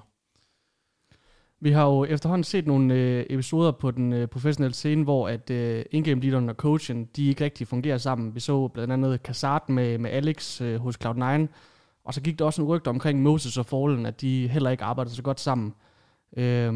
Nafani fra Gambit har også ved at sige i et interview, at det her samspil mellem coachen og ingame-leaderen, det er måske det vigtigste for et Counter-Strike-hold. Hvordan har du det med Kadian som ingame-leader? Hvordan arbejder I sammen? Det var lidt forskelligt fra dag 1 til nu-agtigt. Som træner, der blev man nødt til at sætte sig et sted, at det er in-game-leaderen, der styrer, hvordan vi spiller. Men Kasper har åbnet armene op, og så vidste han godt, at min taktiske forståelse for Counter-Strike var måske lidt bedre end hans. Den var i hvert fald anderledes. Lad os antage det på den måde, at vi skulle finde en måde at arbejde sammen med tingene på. Jeg kunne calle nogle gange. Når Kasper havde nogle gode kampe, så tog jeg lidt over på at calle, fordi vi sad her i den her coronasituation, hvor at jeg godt kunne styre showet, hvis Kasper havde en god kamp-agtigt. Vi fik det bygget op til, at jeg havde rigtig meget at sige fra dag 1 af taktisk. Det var mig, der lavede showet sammen med Kasper, og så byggede vi en spillestil op, som vi begge to kunne acceptere og erkende, at var godt nok for os. Så vi har fra dag 1 af haft et rigtig godt forhold til hinanden. Der har ikke været nogen skænderier, vi har da været uenige, men vi er altid kommet til en løsning, at enten så er jeg gået på kompromis, eller så har han gjort det. Fordi vi gør det for holdets bedste, og vi gør det for at stige endnu mere på det taktiske niveau. Og det man også skal huske på, det er, at jeg kan godt komme ind og så sige til Kasper, at vi skal spille på den her måde her, men hvis det ikke er måden, han kan calle på, så kommer det aldrig til at blive et godt projekt. Og det har man jo også set med nogle af de andre hold, at ved NIP, så er det Fred, der bare har kørt showet, ligner det i hvert fald. Og så har Hambus skulle sådan bide ind på det, men han har ikke rigtig kunne calle på den her måde. Så på den måde, så skal man prøve at finde en mellemvej til, at man kan bygge videre på det, på den måde, som in-game-leaderen gerne vil calle på. Og angående Gambit, så ved man jo ikke noget. Deres coach er jo også bandet for den her coachbok her, så man ved jo egentlig ikke, hvem der er, der styrer showet i Gambit PT. De spiller med lukkede døre, og der er ikke rigtig nogen, der ved, hvad de gør over hos dem, ærligt. Nu ved vi, at du både er en emotionel mand, men også en meget taktisk mand. Det var du i hvert fald som in-game leader, og det går vi også ud fra, at du er som coach. Men hvad har de her Heroic-drenge egentlig mest brug for? Altså har de brug for, at der er en, der går ind og er hardcore taktisk, eller har de også brug for noget hype? Fordi de har jo Kadian, som altså er virkelig god til hypen, og formoder jeg at få humøret i top. Men hvad bidrager du mest med? Altså hvor er dine største styrker?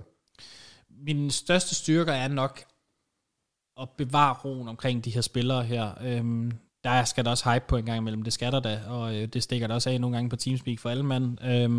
Men det vigtigste for mig er egentlig at holde det her overblik, holde roen omkring drengene, i de officielle kampe i hvert fald.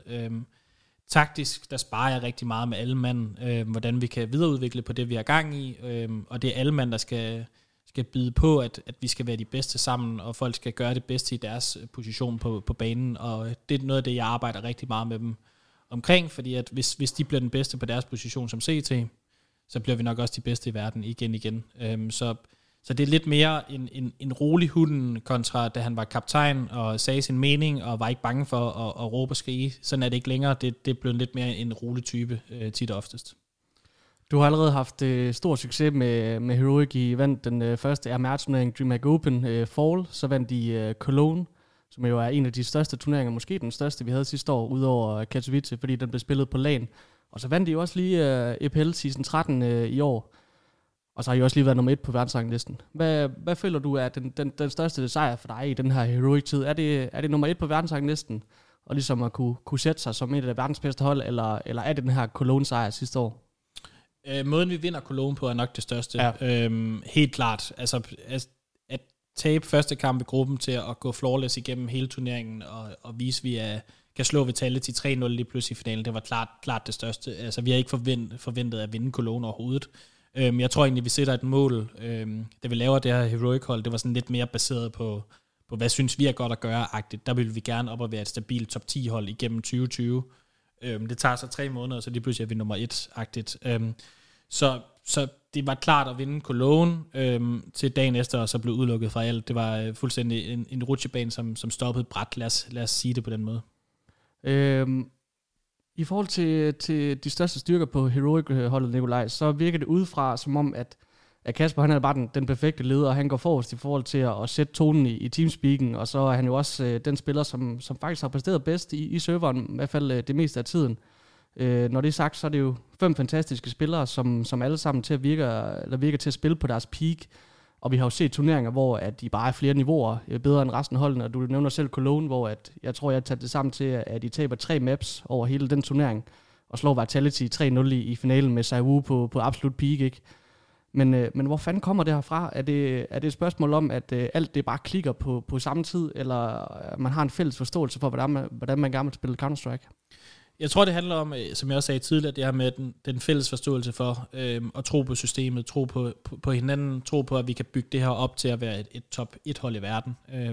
Kasper er en rigtig god kaptajn, men når det så er sagt, så alle mand lægger rigtig, rigtig meget tid i det taktiske aspekt.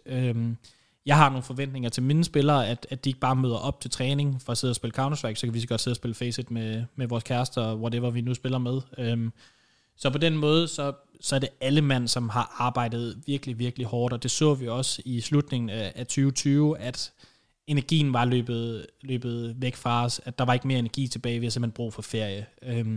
Det har vi så prøvet at arbejde lidt med her nu med Troels, vores performance coach, og vi har jo fys på, vi har jo kok på, når vi sidder bootcamp, vi har jo alt, hvad vi skal bruge nu, så på den måde, så har vi prøvet at skrue på de ting, vi kan skrue på, sådan at vi skal kunne holde en hel sæson, fordi en sæson er lang, fra januar til midten af juli, det er en rigtig, rigtig lang sæson, specielt i den her online-periode, hvor at jeg også har fået ved en udtalelse, at det føles som en lang turnering fra midten af januar, hvor vi spiller Summit, til på et eller andet tidspunkt, hvor vi slutter IEM sommer. Det føles som en lang turnering, fordi man får ikke lov til at være glad, man får ikke lov til at være stolt over sit resultat, man sidder og spiller den næste turnering dagen efter, og det synes jeg skulle er tit og oftest ubehageligt at sidde med den der følelse her, fordi så kan man gå fra at vundet en turnering, til man ryger ud af gruppen i den næste, fordi man simpelthen ikke kan nå at fokusere på den næste turnering.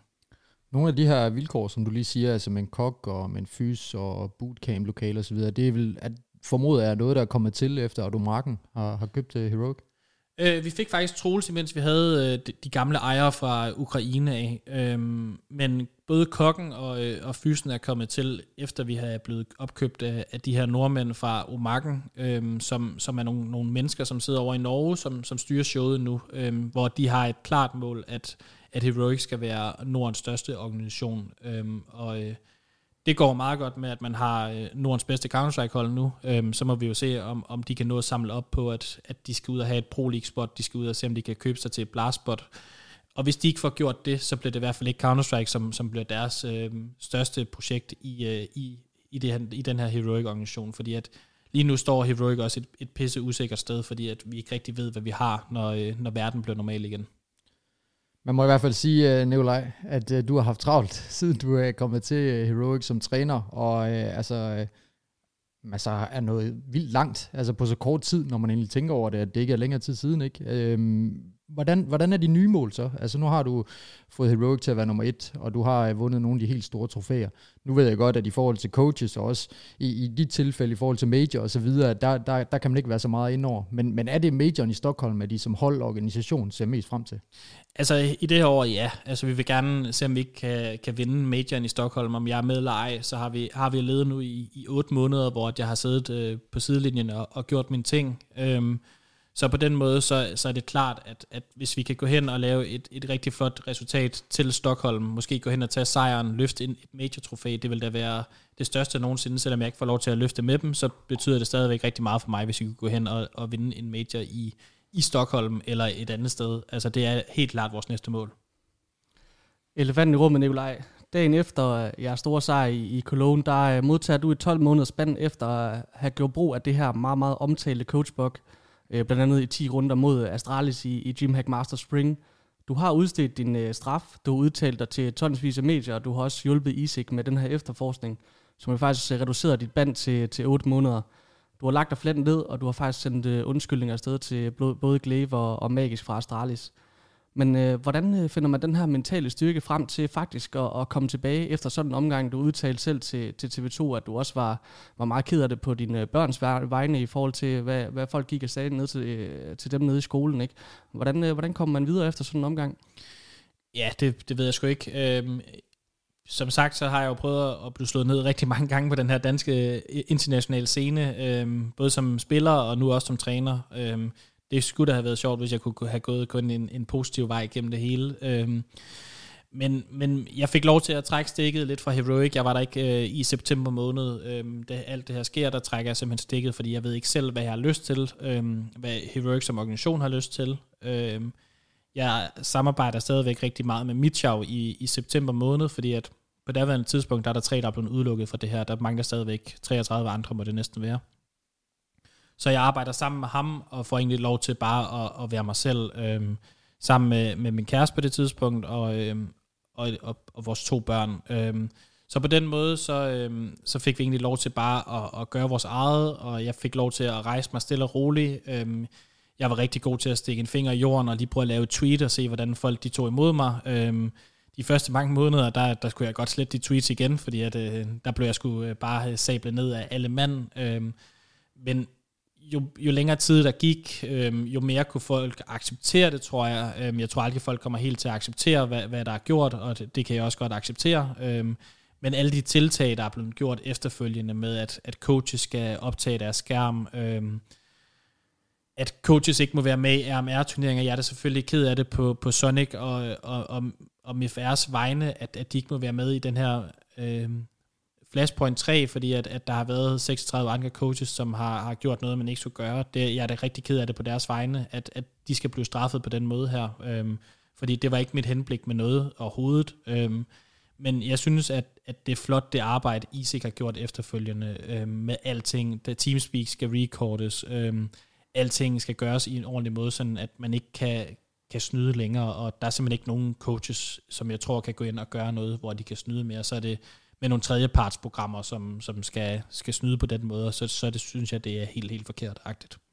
Men det er jo også helt vanvittigt, at det coachbook, det faktisk var der så lang tid, fordi det har faktisk været der 3-4 år, som jeg har forstået det faktisk, uden at det er blevet opdaget eller sendt videre til Valve. Men hvordan er det i dag, Nikolaj? Hvor meget af communityet er stadigvæk hunden hater, og hvor meget af communityet har ligesom tilgivet dig, føler du?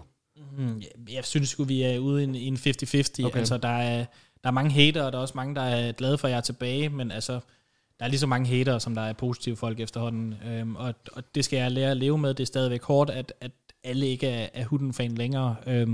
Men det er sådan, ja, det er det, der er sket, og det er sådan, det er. Vi så rigtig mange coaches ryge på porten, altså fra organisationerne. De stoppede simpelthen samarbejdet med dem. Men det siger jo også noget om det, som du har gjort for holdet, at Heroic har valgt at beholde dig. Hvordan, jeg ved ikke, om du har gjort dig de tanker om, hvordan havde du set på din fremtid inden for CS, så frem de ikke havde valgt at beholde dig? Havde du stoppet som coach? Havde du fortsat som coach et andet sted? Er det nogle tanker, du har gjort dig i? Ja, men sandheden er, at jeg fik faktisk rigtig, rigtig mange tilbud den dag, jeg blev bandet. Der var flere, der var klar til at ansætte mig som analyst. Der var mange, der var klar til at tage imod mig med åbne arme. Så nej, jeg var nok ikke stoppet. Hvis det havde været Heroics beslutning, og så sige, at nu skal du ikke være her mere, så havde jeg fuldt ud accepteret det. Der havde ikke været nogen kamp eller noget som helst. Det havde bare været sådan, det var. Det er et 100% Heroics egen beslutning. Det er ikke noget, jeg har presset på med. Så det er dem, der har truffet beslutningen. Jeg har ikke været med ind over det, og når man læser kommentarer på DOS 2, på alle de her steder her, så kan man jo se, at det ligner lidt, at de tror, det er mig, der har truffet beslutningen om at blive Heroic. Det er det ikke. Det er en ledelse. Det er nogle ejere, som har valgt at sige, at hun skal stadigvæk være ved os. Så det er deres beslutning, og jeg synes egentlig, at de skal pege alt deres had hen mod dem, kontra hen mod mig, fordi jeg tog en dårlig beslutning. Det ved jeg ikke, om Heroic også gjorde, men det er deres kamp, det er den kamp, de tog. Det er ikke mig, der har truffet den beslutning. Jeg synes også, vi er kommet til sådan lidt en skillevej i Counter-Strike, hvor at, vi har en masse skeletter i skæbne. Altså det, coachbooken er jo ikke det eneste, som er sådan skandaler i Counter-Strike de seneste par år. Så jeg føler også, at vi er ved at være ved sådan en skillevej, hvor at vi har lagt det bag os, og nu er vi samlet som community og som professionel hold. Altså videre i, vi skal videre i det her. Vi skal blive en kæmpe e-sport, og der er det vigtigt, at vi står sammen og ligesom pakker skelettene væk i skæbne, ikke? Men hvordan hjalp du holdet under dit band, Nikolaj? Altså, du kunne ikke være med i teamspeaken under kampene, men fungerede du sådan lidt som en analyst, som bare ikke kunne være med under kampene? Jamen, altså, som sagt, hele september måned var jeg der slet ikke. Og der fik vi en flot tredjeplads til Pro League også, faktisk.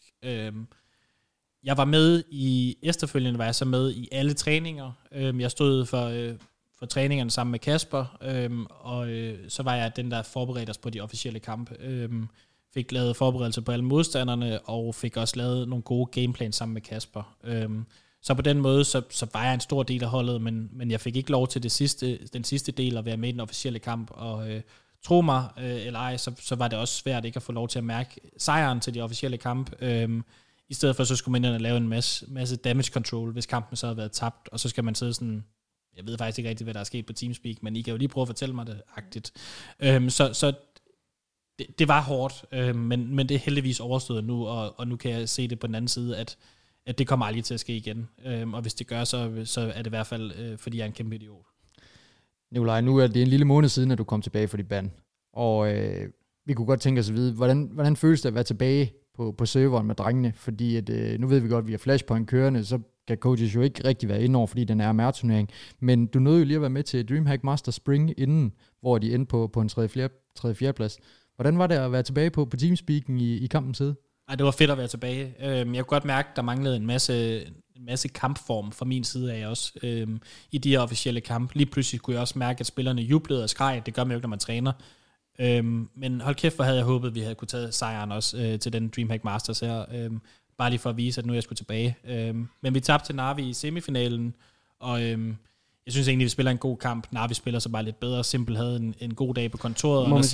Lad os bare sige det, ja. Når Simpel har en god dag på kontoret, så er der sgu nok ikke nogen, der kan gøre noget. Og når man laver noget forberedelse mod Simpel, så skal man sætte sådan, okay, 30 kills, det er fint nok for ham. Hvis vi kan holde ham på de 30, så har vi gjort et godt stykke arbejde i den her kamp her, og jeg tror også, han var oppe og skyde 38 på et af mapsene, så han er jo altså ustoppelig, og vi kunne desværre ikke gøre noget mod Navi den her gang. Men følelsen af at være tilbage var dejligt. Jeg havde håbet, at vi kunne have spillet hele turneringen fra kontoret af, men en Kadian med corona og en Thesis med corona, så måtte vi omstrukturere, og så måtte vi sidde hjemme i stedet for. Så IEM Sommer bliver vores første turnering fra kontoret af, alle mand. Hvor aktivt et talerør er du egentlig sådan i kampens side på Teamspeak, Nikolaj? Er du meget indover i forhold til calling, og har du kunne mærke en forskel fra før dit band, og så til nu i forhold til, hvordan Kadian og holdet de snakker sammen på Teamspeaken? Jeg var et større talerør, inden jeg blev bandet, okay, op til Cologne. Jeg var en virkelig stor støttefaktor til Borup i hvert fald.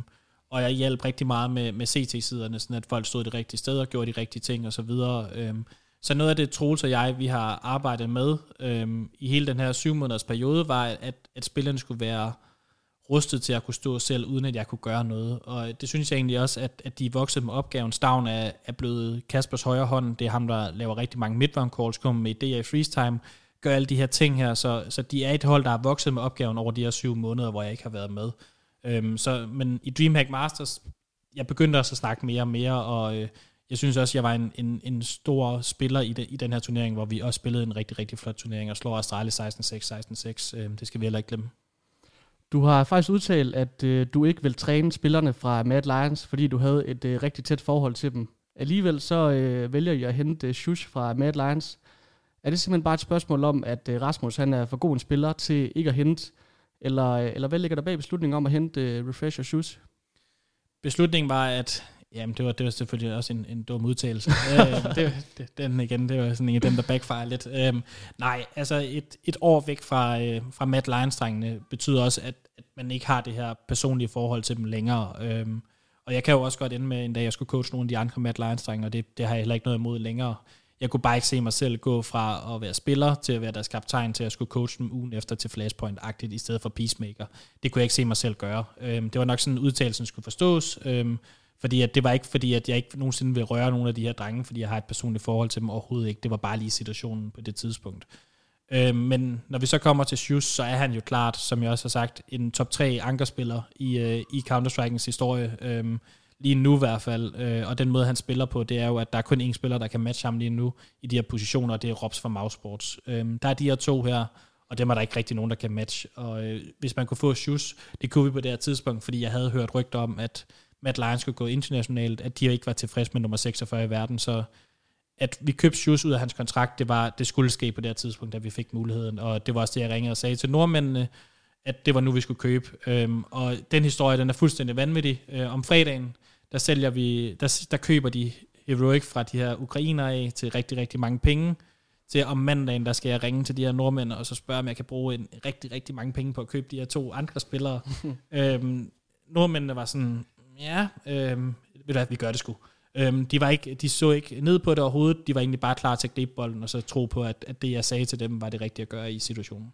Der skal hives noget norskolie op, ja. for at pengene de er der.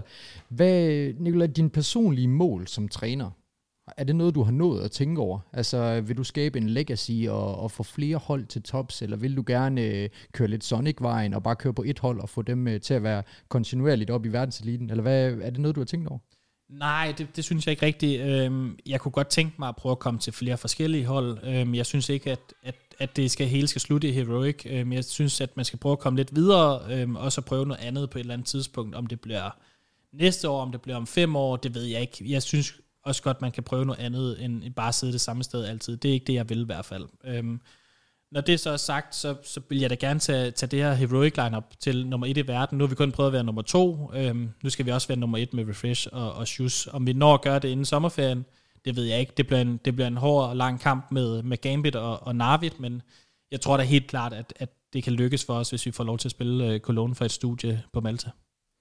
Da I besluttede jer for at bænke Borup, og der var også en anden spiller, som også bænkede, det kan jeg bare ikke lige huske.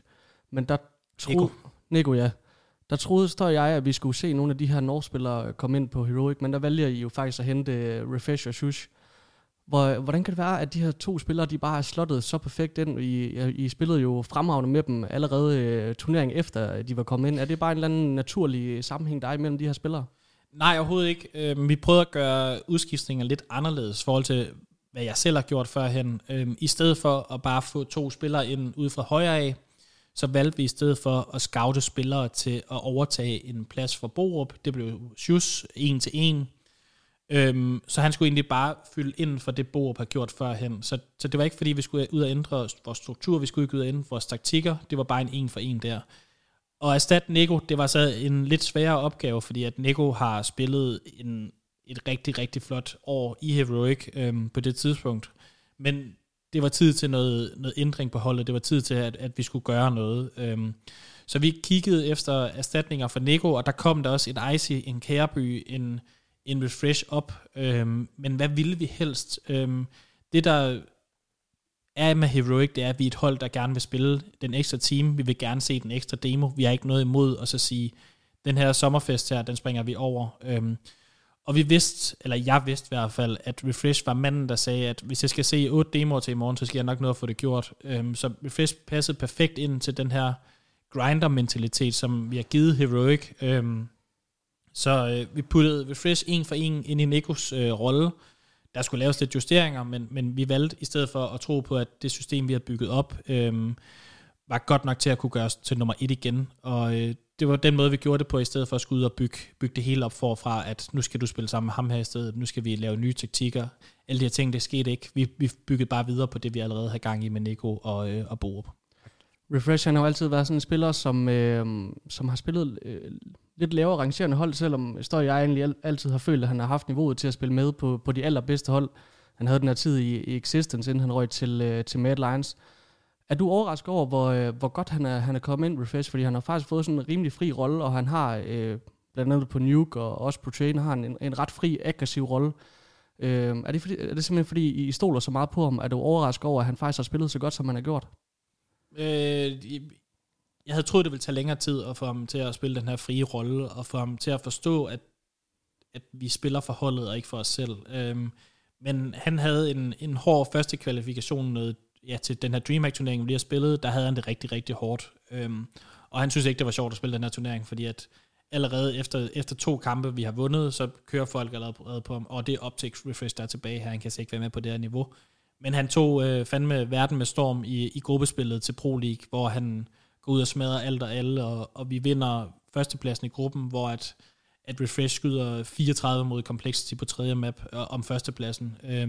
Så han viste verden en kæmpe fuckfinger, lad os sige det på den måde, og han er skidegod, og der er stadigvæk plads til en masse udvikling, men han har grebet bolden rigtig, rigtig flot, og han er en skidegod holdkammerat også. Det er en af dem, som Væver og jeg, vi i studiet snakker om, som værende den, der har måske i hvert fald top 3 spray i verden med en M4 lige nu. Selvfølgelig er Elisha også deroppe. Men i hvert fald rigtig gode beslutninger for de to herinde. De har gjort det fortrinligt. Skal vi ikke næsten sige, Væver, at det var det for selve trænergerningen? Nu vil vi gerne lige have det sidste fokuspunkt med dig, Nikolaj, som er selve taket på scenen lige nu, altså hvordan du ser på det, og jeg synes, vi skal starte med det her med, at lige siden COVID-19 kom ind og ødelagde alle vores drømme om flere LAN-turneringer, så har der været meget mere fokus på sådan måden at spille Counter-Strike på, når man sidder derhjemmefra, altså online, uden at have lige så stort et pres på sig, altså der sidder ikke 10.000 mennesker i en arena og kigger på dig. Hvordan føler du, at metaen har ændret sig fra dengang, hvor man kunne spille LAN, til at nu er det kun online? Den har ændret sig på den måde, at jeg synes holdene generelt er begyndt at spille mere flawless Counter-Strike. Vi har et Gambit-hold, som laver 0 fejl, når de spiller Counter-Strike. Heroic laver 10 fejl i stedet for 40 fejl til lanes. Jeg synes egentlig, at flere holdene, de minder mere om det her Astralis 2018-hold, vi havde, hvor de spillede fejlfrit LAN-CS. Jeg synes, der er rigtig, rigtig mange hold, der spiller fejlfrit Counter-Strike lige pt, og det er svært at finde hullerne mod dem. Det er svært at finde noget, man kan abuse mod dem, fordi at de spiller så fejlfrit. Og det har noget at gøre med, at der ikke er nogen rejsedage længere. Når man har tabt en officiel kamp, så kan man vælge at træne videre. Man kan sidde inde i sin egen stol hele dagen og finde de her små fejl, man kan blive ret på. Så i den periode, hvor vi nu har haft, det ved jeg ikke, 15-16 måneder, hvor vi kunne sidde hjemme, der tror jeg bare, at nogle af holdene har valgt at så tage den så meget til next level, at de bare træner mere og mere, end der har været plads til førhen, fordi at man har rejst så meget, man har gjort, der har været 150 rejsedage. Når man kommer ned i Sevilla, så har man sgu ikke lyst til at gå op i træningslokalet, så er der en pool, der ligger der et eller andet sted, som man også gerne lige vil se, og byen også i sig selv. Der er bare blevet meget mere tid til at træne Counter-Strike og blive bedre på alle 7 maps hele tiden. Hvordan tror du, det kommer til at se ud, når vi er tilbage på LAN igen? Tror du, at hele CS-spillet, det bliver vendt om, så de hold, der er gode lige nu, de er måske ikke så gode på LAN, og så kommer der nogle andre op, som vi har været vant til at været rigtig gode på LAN. For eksempel et hold som Fnatic, som vi nærmest ikke har set i den her online-periode.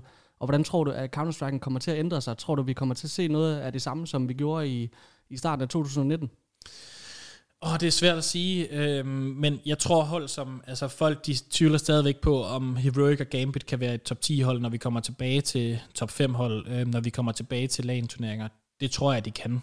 Jeg tror, vi begge kommer til at præstere, som vi skal.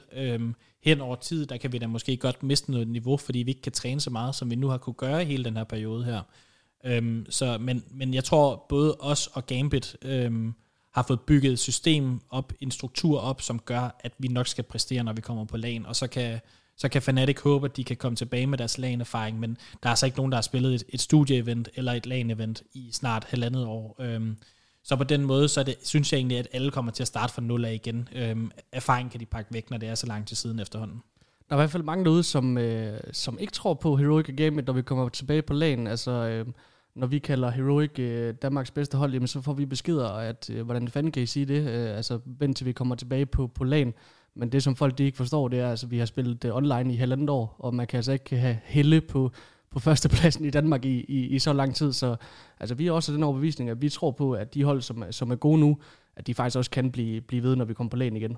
Ja, der er en grund til, at blandt andet Heroic og Gambit, de spiller så flot Counter-Strike, som vi gør lige nu. Og det er jo bare fordi, at teamerne bliver placeret i det. Altså, vi har selv hørt fra det interview fra Nafani blandt andet, at altså, de sidder jo vidt og lidt bootcamper i altså hvad, 1, 2, 3 måneder ad gangen, og de sidder bare og spiller til 12 timer om dagen, og så har vi Exile, der har en master's degree ved siden af, han sidder og læser på, og en kæreste. Det er sgu imponerende, at der kan findes tid til det, og at I kan måle jer med dem, det siger også noget om jeres træningsrutiner. Men Nikolaj, jeg kom til at tænke på, hvad har de største udfordringer været for dig i forhold til det her med, at det er online? For du siger det her med, at der er mange hold, som der nærmest ikke laver nogen fejl. Og vi har jo også set kæmpe opsæts, så alle kan jo slå alle på en god dag. Er den største udfordring ligesom at omstille spillerne til det, eller skal man være mere kreativ på den taktiske front, eller er det bare, handler det om selvtillid? Hvor ligger det for jer? Det handler om selvtillid, det handler også om at være motiveret til at spille den næste turnering. Som jeg også sagde tidligere, så det her med, at det føles som en lang turnering fra pause til pause. Man skal hele tiden finde noget motivation, man skal hele tiden sætte sig et nyt mål for, hvad skal vi opnå til den her turnering her. Og det behøver sikkert være, at vi skal løfte trofæet til den her turnering, for så bliver det sat med et kedeligt mål hver gang, for så bliver det bare et stort trofæ, vi skal ud og vinde. Så vi prøver at sætte os nogle mål altid for at finde en motivationsfaktor til turneringen, og det kan være, i den her turnering, vi starter ud med Summit her i januar, der var vores mål faktisk ikke at vinde turneringen, men lige at teste vores mappool af, for at se, kan vi også spille andre maps end Nuke? Det kunne vi så godt, men vi kunne ikke spille til, vi kunne vinde turneringen. Så på den måde, så bliver det, at når vi kommer tilbage til LAN, så bliver det bare, at spillerne kommer ikke til at ramme lige så høj peak. Spillerne er ikke lige så gode individuelt. De begynder at skulle sidde på scener nu. De begynder at skulle sidde i uventede steder. Et hold som Gambit, hvis de sidder 10-12 timer i deres lille hus i Moskva, eller hvor det er, så bliver det da svært for dem, når de begynder at skal have rejsedage, og de lige skal sætte op, og så en halv time efter, så går kampen live. Jeg tror, de får det sværere, end vi gør. Vi har bare mere erfaring. Altså, vi har en Refresh og Thesis, som spillede både New York og alle de her turneringer, de har prøvet det. Alle på det her Heroic hold har prøvet at spille nogle store turneringer.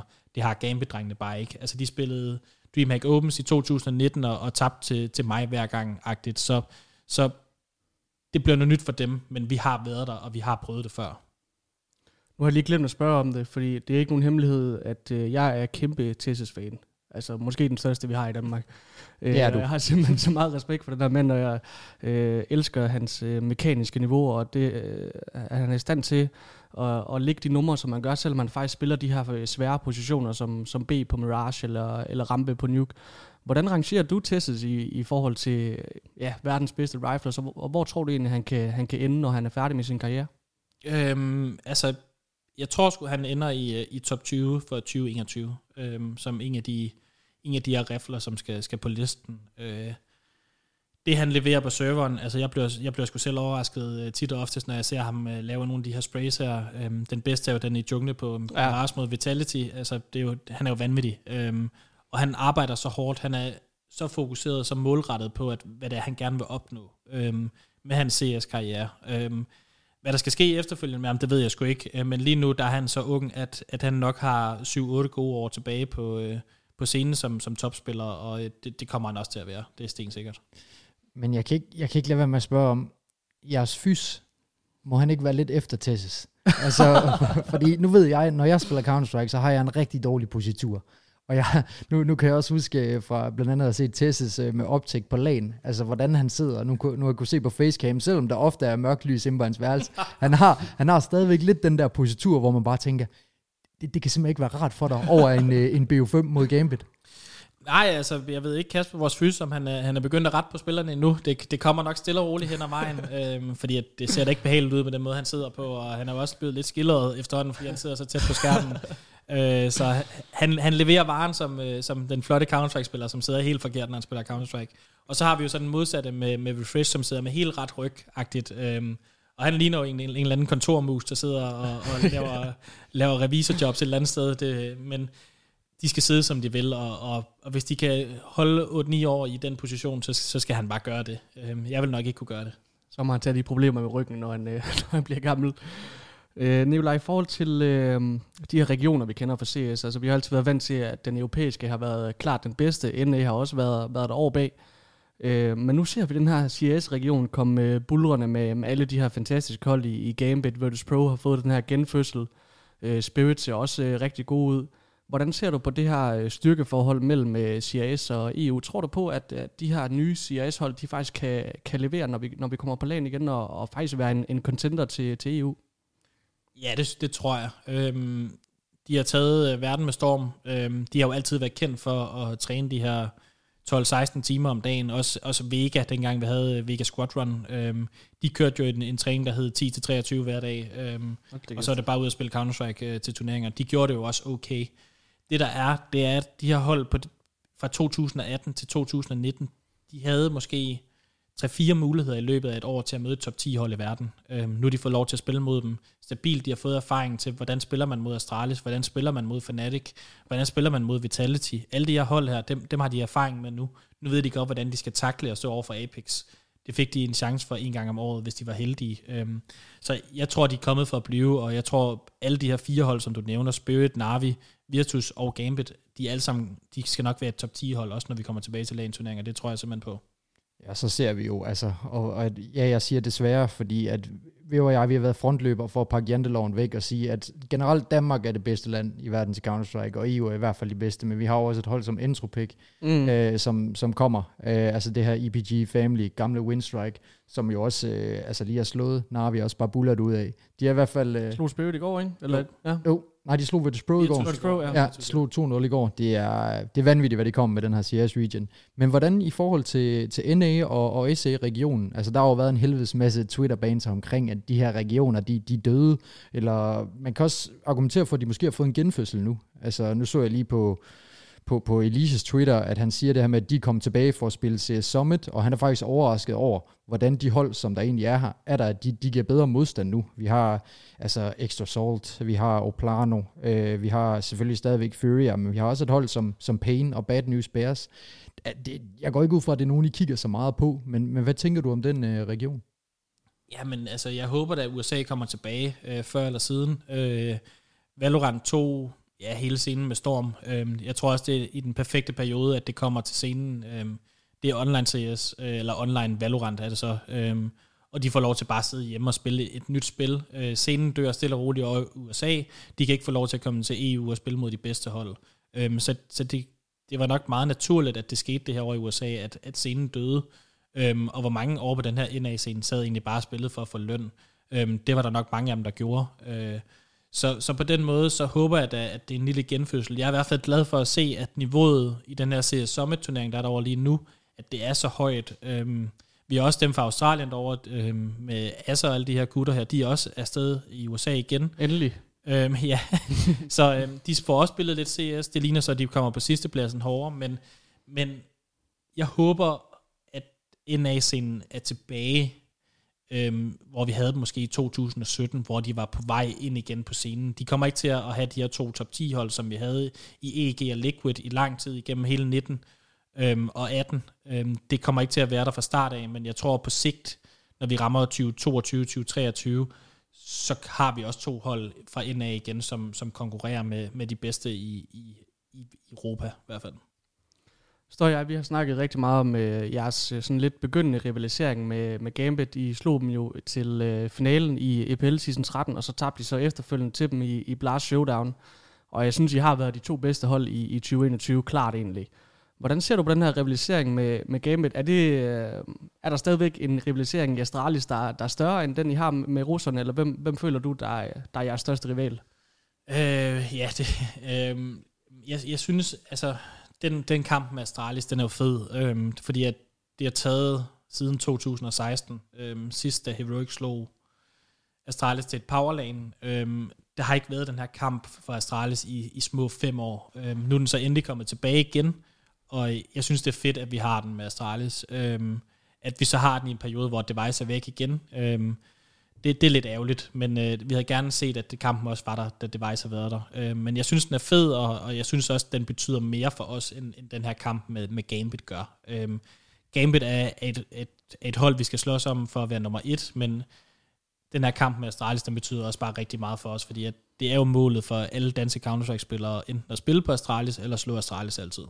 Og hvordan er det egentlig med, altså, er I gode venner, Nikolaj? Eller er der noget bad blood imellem de her to organisationer? Er det bare banter? Ja, er det markedsføring? Altså, er det bare markedsføring og hype omkring kampene, at der kører noget banter, eller er I reelt set gode venner uden for serveren? Ja, der er faktisk ikke meget, meget god venskab mellem os. Yes. Altså, der er nogle få relationer mellem... Altså, mig og Glaive er der jo, men Men de andre, de kender ikke hinanden specielt meget. Det er to hold, der kæmper om at være nummer 1 i Danmark, og jeg tror, alle brænder for at have den her førsteplads i Danmark. Selvfølgelig er der noget mere nu, når Bubski også er inde på serveren. Han kender jo Shus, han kender Refresh, han kender Stavn. Altså, der er begyndt at komme lidt flere relationer imellem holdene, men førhen det gamle Astralis line-up med Device og Syb og alle de her, der var ikke noget kendskab til hinanden. Vi kendte ikke hinanden.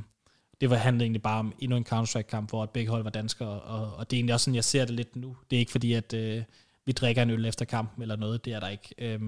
Begge hold spiller for at vinde, og begge hold vil gerne være nummer 1 i Danmark. Vi skal også hilse fra Sten Larsen. Det skal vi. Vi skal i hvert fald hilse Kadian og sige, at I gør det pissegodt. Men ja, altså Sten har i hvert fald sagt, at det er banser, det er ham og Kadian, de sidder og skriver om på Twitter. Men... Vi har jo set et nyt map blive implementeret af Valve, som kommer her efter Flashpoint, og vi havde en lille snak om det, mens mikrofonerne var slukket. Vi skal nok lade være med at fortælle, hvor meget Heroic har spillet Ancient. Men hvordan tror du, at det her map det kommer til at påvirke scenen? Vi så jo dengang, at Vertigo kom ind. Jamen, der valgte langt de fleste hold egentlig bare bande det her, og spillede den først senere, efter de her updates, de kom. Men hvordan tror du, den kommer til at påvirke scenen? Tror du, der er mange, der kommer til at spille det her map? Jeg tror, der er nogle af holdene, der kommer til at gribe den og så sige, at det her, det skal være vores map. Forskellen på Ancient og Vertigo, det var, at Vertigo, det var sådan en eller anden map i 2 etager, som man aldrig har set før i Counter-Strike. Der var ikke rigtig nogen, der turde at spille det. Der var ikke rigtig nogen, der vidste, hvor B-side var. Det var bare A-side, og så op og smide noget smoke, så har vi vundet-agtigt. Så på den måde, så Ancient, det er et normalt Counter-Strike-map. Folk skal nok gribe bolden, og folk skal nok få lavet nogle gode taktikker på banen. Så på den måde, så tror jeg, at Ancient, det bliver et pissegodt map. Altså, det bliver ligesom Overpass, og Overpass skulle man også lige bruge lidt tid på, før det blev et godt map, men det skal nok blive en god bane, og Ancient skal nok få nogle gode major-finaler på et eller andet tidspunkt, det er jeg sikker på. Der er i hvert fald slet ikke nogen tvivl om, at der er plads til det helt store taktiske skakbræt på et map som Ancient, med alle de vinkler og lineups, og jeg ved ikke, hvad man kan gøre brug af. Det bliver nok ændret, tror jeg. Jamen, det håber jeg, fordi det fungerer ikke for mig på Faceit. Jeg ved ikke med dig. Vi er faktisk grebet den, altså mit hold på Faceit, vi kan faktisk godt lide den. Men jeg synes også, at vores overordnede indtryk af det har været, at det er faktisk et godt map i forhold til, at det er så tidligt i stadiet. Er det så, nu ser på det, Nikolaj? Ja, men jeg ved ikke rigtig, hvordan jeg ser på det. Nu har jeg spillet det et par gange selv også i Faceit, og der er jeg rigtig god. Altså, jeg skulle tilbage. Jeg har overvejet, at jeg skulle spille lidt Counter-Strike igen. Godt, men, tilbage. Ej, det tror jeg, det bliver en dårlig idé for alle. Der er mange små gange, som jeg godt kunne blive lidt usikker på, fordi så kunne det godt være AWP'en, der kommer til at dominere det her map også rigtig, rigtig meget, fordi at man kan ikke flæse alle de her vinkler, som er både mod B og mod A, og AWP'erne kan bare stå og vinde kampene for en, ærligt talt. Så jeg tror, der kommer til at ske en masse ændringer, og der kommer nok også nogle nye gange og noget nyt lækkert, end vi har set indtil videre. Men jeg tror, banen bliver god, og jeg elsker jo baner, hvor at skyboxes er fjernet, fordi så kan man være endnu mere kreativ, og man kan få lavet endnu flere fede taktikker. Så på den måde, så tror jeg, det har potentiale for at blive et fedt map, både at se og også at spille. Det bliver i hvert fald rigtig spændende ved at se, hvor mange der kommer til at gøre brug af det her map. Nikolaj, vi har jo været vidne til en ret så voldsom stigning i interessen for CSGO, både nationalt, men også internationalt de seneste år. Ser du det som værende en interesse, altså fra folket generelt, befolkningen, som der kommer til at fortsætte? Altså kommer den til at blive ved med at stige på samme niveau de næste år, eller kommer de her trælse typer, der ryger ind i en Twitch-chat under en major-kvalifikation og skriver CSGO Dead Game, fordi der kun i situationstegn, er 60.000 seere klokken om natten? Altså, jeg tror, Counter-Strike er kommet for at blive. Om det bliver ved med at udvikle sig i en opadgående kurve altid, det gør det nok ikke. På et tidspunkt, så kommer det nok til at ligge stille igen, og så er det jo så Valves opgave, og der kan vi jo alle sammen få en held og lykke der på den vej, at hvis de skal gøre noget for, at spillet skal blive større og større hele tiden, så bliver det måske lidt svært, men interessen er der. Interessen er der specielt i nogle få lande indtil videre, altså Sverige elsker Counter-Strike, Danmark elsker Counter-Strike, russerne elsker det. Lige nu, der har vi den her kamp, som vi altid har med et andet spil i Valorant. USA skal ud og vinde kampen omkring Counter-Strike versus Valorant. Ellers så bliver det svært derovre, men vi har jo set det med, okay, nu overtager Overwatch også Counter-Strike, det skete heller ikke. Jeg tror simpelthen ikke, at der kommer et spil, som kan overtage det, Counter-Strike har, fordi at på den ene side, så er det pisse simpelt, når man sidder og ser det. En mormor kan se med på Counter-Strike, og så forstå, hvad det handler om. kontra hvis ens mormor skulle se en Valorant-kamp, hvor det lige pludselig står på en isblok eller et eller andet sjovt, og kan se igennem væggene, hvor det ikke er en coachbok. Så på den måde, så er Counter-Strike kommet for at blive, fordi det er så simpelt, som det er, og det skal nok blive ved med at udvikle sig, og man kan jo også se på min søns skole, at de små drenge på 7-8 år, de elsker også Counter-Strike, så om 3-4 år, så sidder de jo også og spiller hele tiden, og så kommer der en ny generation op, og så bliver der ved med at være folk, der gerne vil se Counter-Strike og være en del af den her Counter-Strike-scene.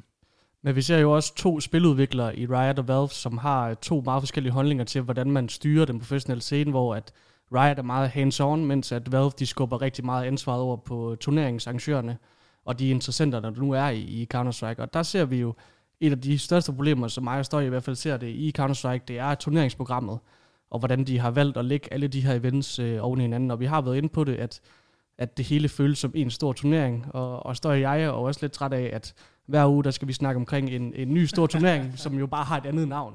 Så der er jo ikke så meget specielt ved det. Hvordan tror du, at det kommer til at udvikle sig i 2022? Altså, tror du, at de her turneringsarrangører, de endelig kommer til at gå sammen og sige, okay, vi er nødt til simpelthen at have franchiser noget af det, eller have fjernet nogle turneringer, fordi så kan spillere og trænere jo slet ikke holde til det her. Og det er jo et alt for hårdt program, som du også selv siger. Kunne I godt finde på, sådan, som spillere, at gå sammen? Og så sige, nu er det nok. Altså nu kan vi simpelthen ikke spille under de her forhold længere. Nej, det synes jeg, de har prøvet med CSPBA. Det ja. Fungerede ikke. Som ranglisterne er bygget op lige nu, så kan man heller ikke sige nej til nogle turneringer. Man så Astralis gjorde det i 2018, og hvor meget støj der kom omkring. Nej, nu gider Astralis ikke at spille alle turneringer længere. Det var ikke en vej at gå, fordi så kommer der simpelthen for meget had den vej omkring. Om turneringerne går sammen, det tror jeg simpelthen ikke på. Altså, de hader jo hinanden, som jeg ved ikke hvad-agtigt. Flashpoint hader ESL hedder Flashpoint. Blast sidder som et mellemled mellem det hele, men Blast vil også gerne spille med musklerne. Så nej, de kommer ikke til at gå sammen, men det positive ved det her, det er, at Valve allerede nu har annonceret majors for både 2022 og 2023, så man kan få bygget sin egen kalender op til en måde, at hvis man bare satser på at være en del af majors, og så spille lidt ESL-events her og der, så kan man godt selv som hold nu prioriterer sin liste 2,5 år frem faktisk. Så på den måde, så synes jeg, at Valve har gjort det rigtige ved at annoncere alle de her majors 2,5 år frem allerede. Så det synes jeg er fedt, og det gør også, at Valve gerne vil hjælpe til. Nu kan man se, at de prøver også at byde lidt mere ind, og det bliver det jo også nødt til, i og med at Riot også er kommet på banen, men Riot, de kører det jo som et lukket program, og det er dem selv, der kører turneringen. Det synes jeg heller ikke er fedt. Jeg kan bedre lide den her åbne måde at gøre det på, hvor at alle kan konkurrere med alle, og ESL laver et fedt produkt. Det betyder, at Flashpoint skal gøre det endnu bedre. Det har de så valgt at fail fuldstændig. Men de konkurrerer med hinanden, og det synes jeg, det gør det federe på en anden måde. Det gør det også fedt for seere og spillerne i sig selv, at alle prøver at være den bedste. Og det er jo også noget, vi har snakket om, Støj. Vi synes, at den måde, som Counter-Strike gør det på, det er meget charmerende, fordi at det er den her open circuit, hvor at alle ligesom har muligheden for at komme med. Nu har vi set lidt franchising i forhold til EPL og Blast, også Flashpoint, men der er jo stadigvæk mulighed, vi kan bare se på jer, I er ikke medlem af nogen af turneringerne, men man formår stadigvæk at være et af verdens bedste hold, ikke? Jo, det er fantastisk at se, at det stadigvæk har noget af det her gamle gymnastiksals charme, hvor at, du kan komme, og det er lige meget, hvad gear du spiller på, eller hvem du er, så kan du altså nå til toppen. Men med det sagt, Væver, skal vi ikke hoppe til lidt lytterspørgsmål? Jo. Så runde af for i dag. Fordi at, vi har fået nogle stykker ind, og den her, den er ret intern, tror vi. Men det er altså VNG, som der siger, bærer du stadig en af over, at Trumme og Magnus forlod vores hold til fordel for Lokkeduen? Ja, man kunne jo tydeligt se, at det var den største fejltagelse, de nogensinde har gjort. Jeg får jo Magnus tilbage, og så laver vi et top 2 hold i verden. Lokkeduen var måske heller, han kunne få et top 10 hold. Så det var en kæmpe fejltagelse for dem, men jeg har stadig lidt ondt i røven, det har jeg sgu. Noteret. Vi har også en anden intern, der er faktisk lige kommet fra Refresh. Han spørger, hvornår hopper han i vandet? Jamen, jeg hopper i vandet den dag, jeg taber et vedmål fra Refresh af, men han kan jo så hoppe i vandet først, fordi han taber vedmål gang på gang. Og kan du afsløre, hvad vedmålet er?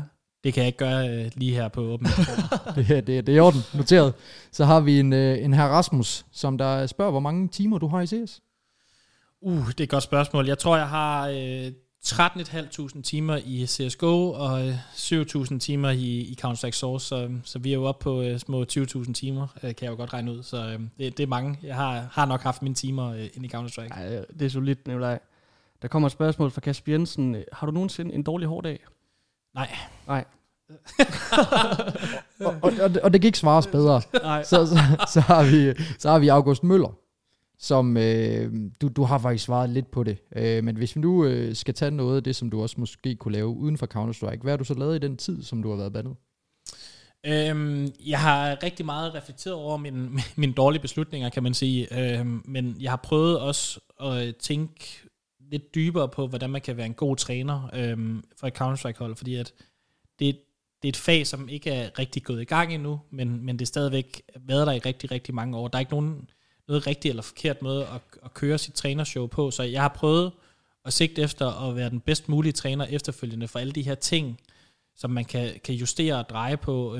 Så på den måde, så har jeg prøvet sådan at få den bedste kalender ind for holdet, flere fridage, altså vi snakker rigtig meget fridage på det hold her åbenbart, men sådan der ikke går fuld North i den, men sådan at spillerne stadigvæk har energi til at køre en fuld sæson. Så på den måde, så har jeg prøvet at se, om jeg ikke kunne justere på nogle andre ting nu, når jeg ikke har kunne være på serveren i hvert fald.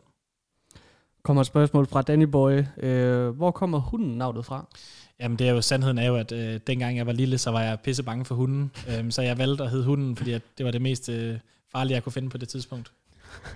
Det giver god mening. Man hører jo ofte om de her nicknames, der kommer fra ens store brødre eller andre i familien. Jeg synes, den her den er sgu meget sjov med at være bange for hunden. Jeg ved også, at Martin han har spurgt, og jeg går ud fra, at det er meget vigtigt for ham, men at vide, hvad størrelse bruger du sko? Det bliver en 43 herfra. Solid 43. Altså det er, så vidt jeg ved, også den mest populære størrelse for herrer i Danmark. Har vi flere spørgsmål, Væver? Men så lige ruller igennem. Vi har fået nogen ind på falderæbet. Der er et fra en af vores største lyttere, eller mest trofaste lyttere, Ibing. Han spørger, hvordan har han det med, at udløbet af hans karantæne blev fejret med billboards i København? Det er meget sejt. Ja, nej, det ved jeg sgu ikke, om det er. Det var måske lidt for meget af det gode. Jeg tror egentlig, at jeg siger i mit TV2-interview også, at det skal bare være sådan en...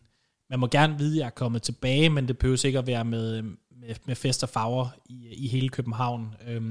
Så den blev måske taget lidt over stregen, men det var sgu også meget sjovt-agtigt. Så jeg synes sgu, at det var sjovt, men det var også for meget. Og heldigvis så fik det ikke så meget omtale, som det kunne have fået i alle de her grupper, der nu var omkring. Så vi fik det gjort. Vi var heldigvis så heldige, at det ikke blev taget så meget op. Men der var også noget negativt omkring det. Men det var sjovt, at det var der. Men det var nok ikke måden, man skulle have gjort det på. Nej, altså det er på en eller anden måde meget fedt, at Counter-Strike er kommet så langt, at når hunden er tilbage, så kommer det på billboards i København. Ikke? Jeg har faktisk et sidste godt spørgsmål her fra Sebastian. Hvilken dansk CSGO-spiller havde talentet, men fik ikke nok ud af det? Og jeg kan næsten måske gætte, hvad du vil svare egentlig. Hvad vil jeg svare? Vi har Yugi, som på en eller anden måde bare forsvandt fra scenen. Jeg ved ikke, om det var ham. Jo, det synes jeg sgu egentlig er et meget godt bud. Måske havde han bare heller ikke mere. Yugi var nok den bedste individuelle spiller sammen med Config, jeg har haft. Men han valgte så bare kun at have fokus på det individuelle. Han glemte måske mere det taktiske aspekt i Counter-Strike, som man også skal gribe op på, så vidt man nu kan. Det fik han aldrig rigtig med, desværre. Om man kan nå at indhente det nu, det ved jeg ikke. Om han har lysten til at gå ned og tage en omgang Flames, for at komme op igen og spille med de gode hold, det ved jeg ikke. Men hvis han arbejder på det taktiske aspekt af Counter-Strike, så tror jeg godt, at Yugi kunne komme tilbage igen på toppen. Nikolaj, du skal have 1000 tak for, at du tog 2 timer ud af din kalender. Vi har forsøgt at få fat i dig i noget tid. Endelig lykkedes det. Endelig er vi kommet ind i Heroic-lejren, Væver. Det er fantastisk. Vi håber på at kunne få nogle af dine tropper også i stolen en dag. Det har været en fornøjelse at interviewe dig. Det var rigtig gode svar og rigtig lækker indsigt at få. Og så må du gerne sige videre til Kasper, at vi rigtig gerne vil have et interview med ham. Det skal jeg få gjort. Vi har forsøgt at få ham i lang tid. Han må godt svare nu. Jeg må gerne svare nu. Men i hvert fald, ja. Bare 1000 tak for i dag. Ja, 1000 tak. Mange tak for interviewet.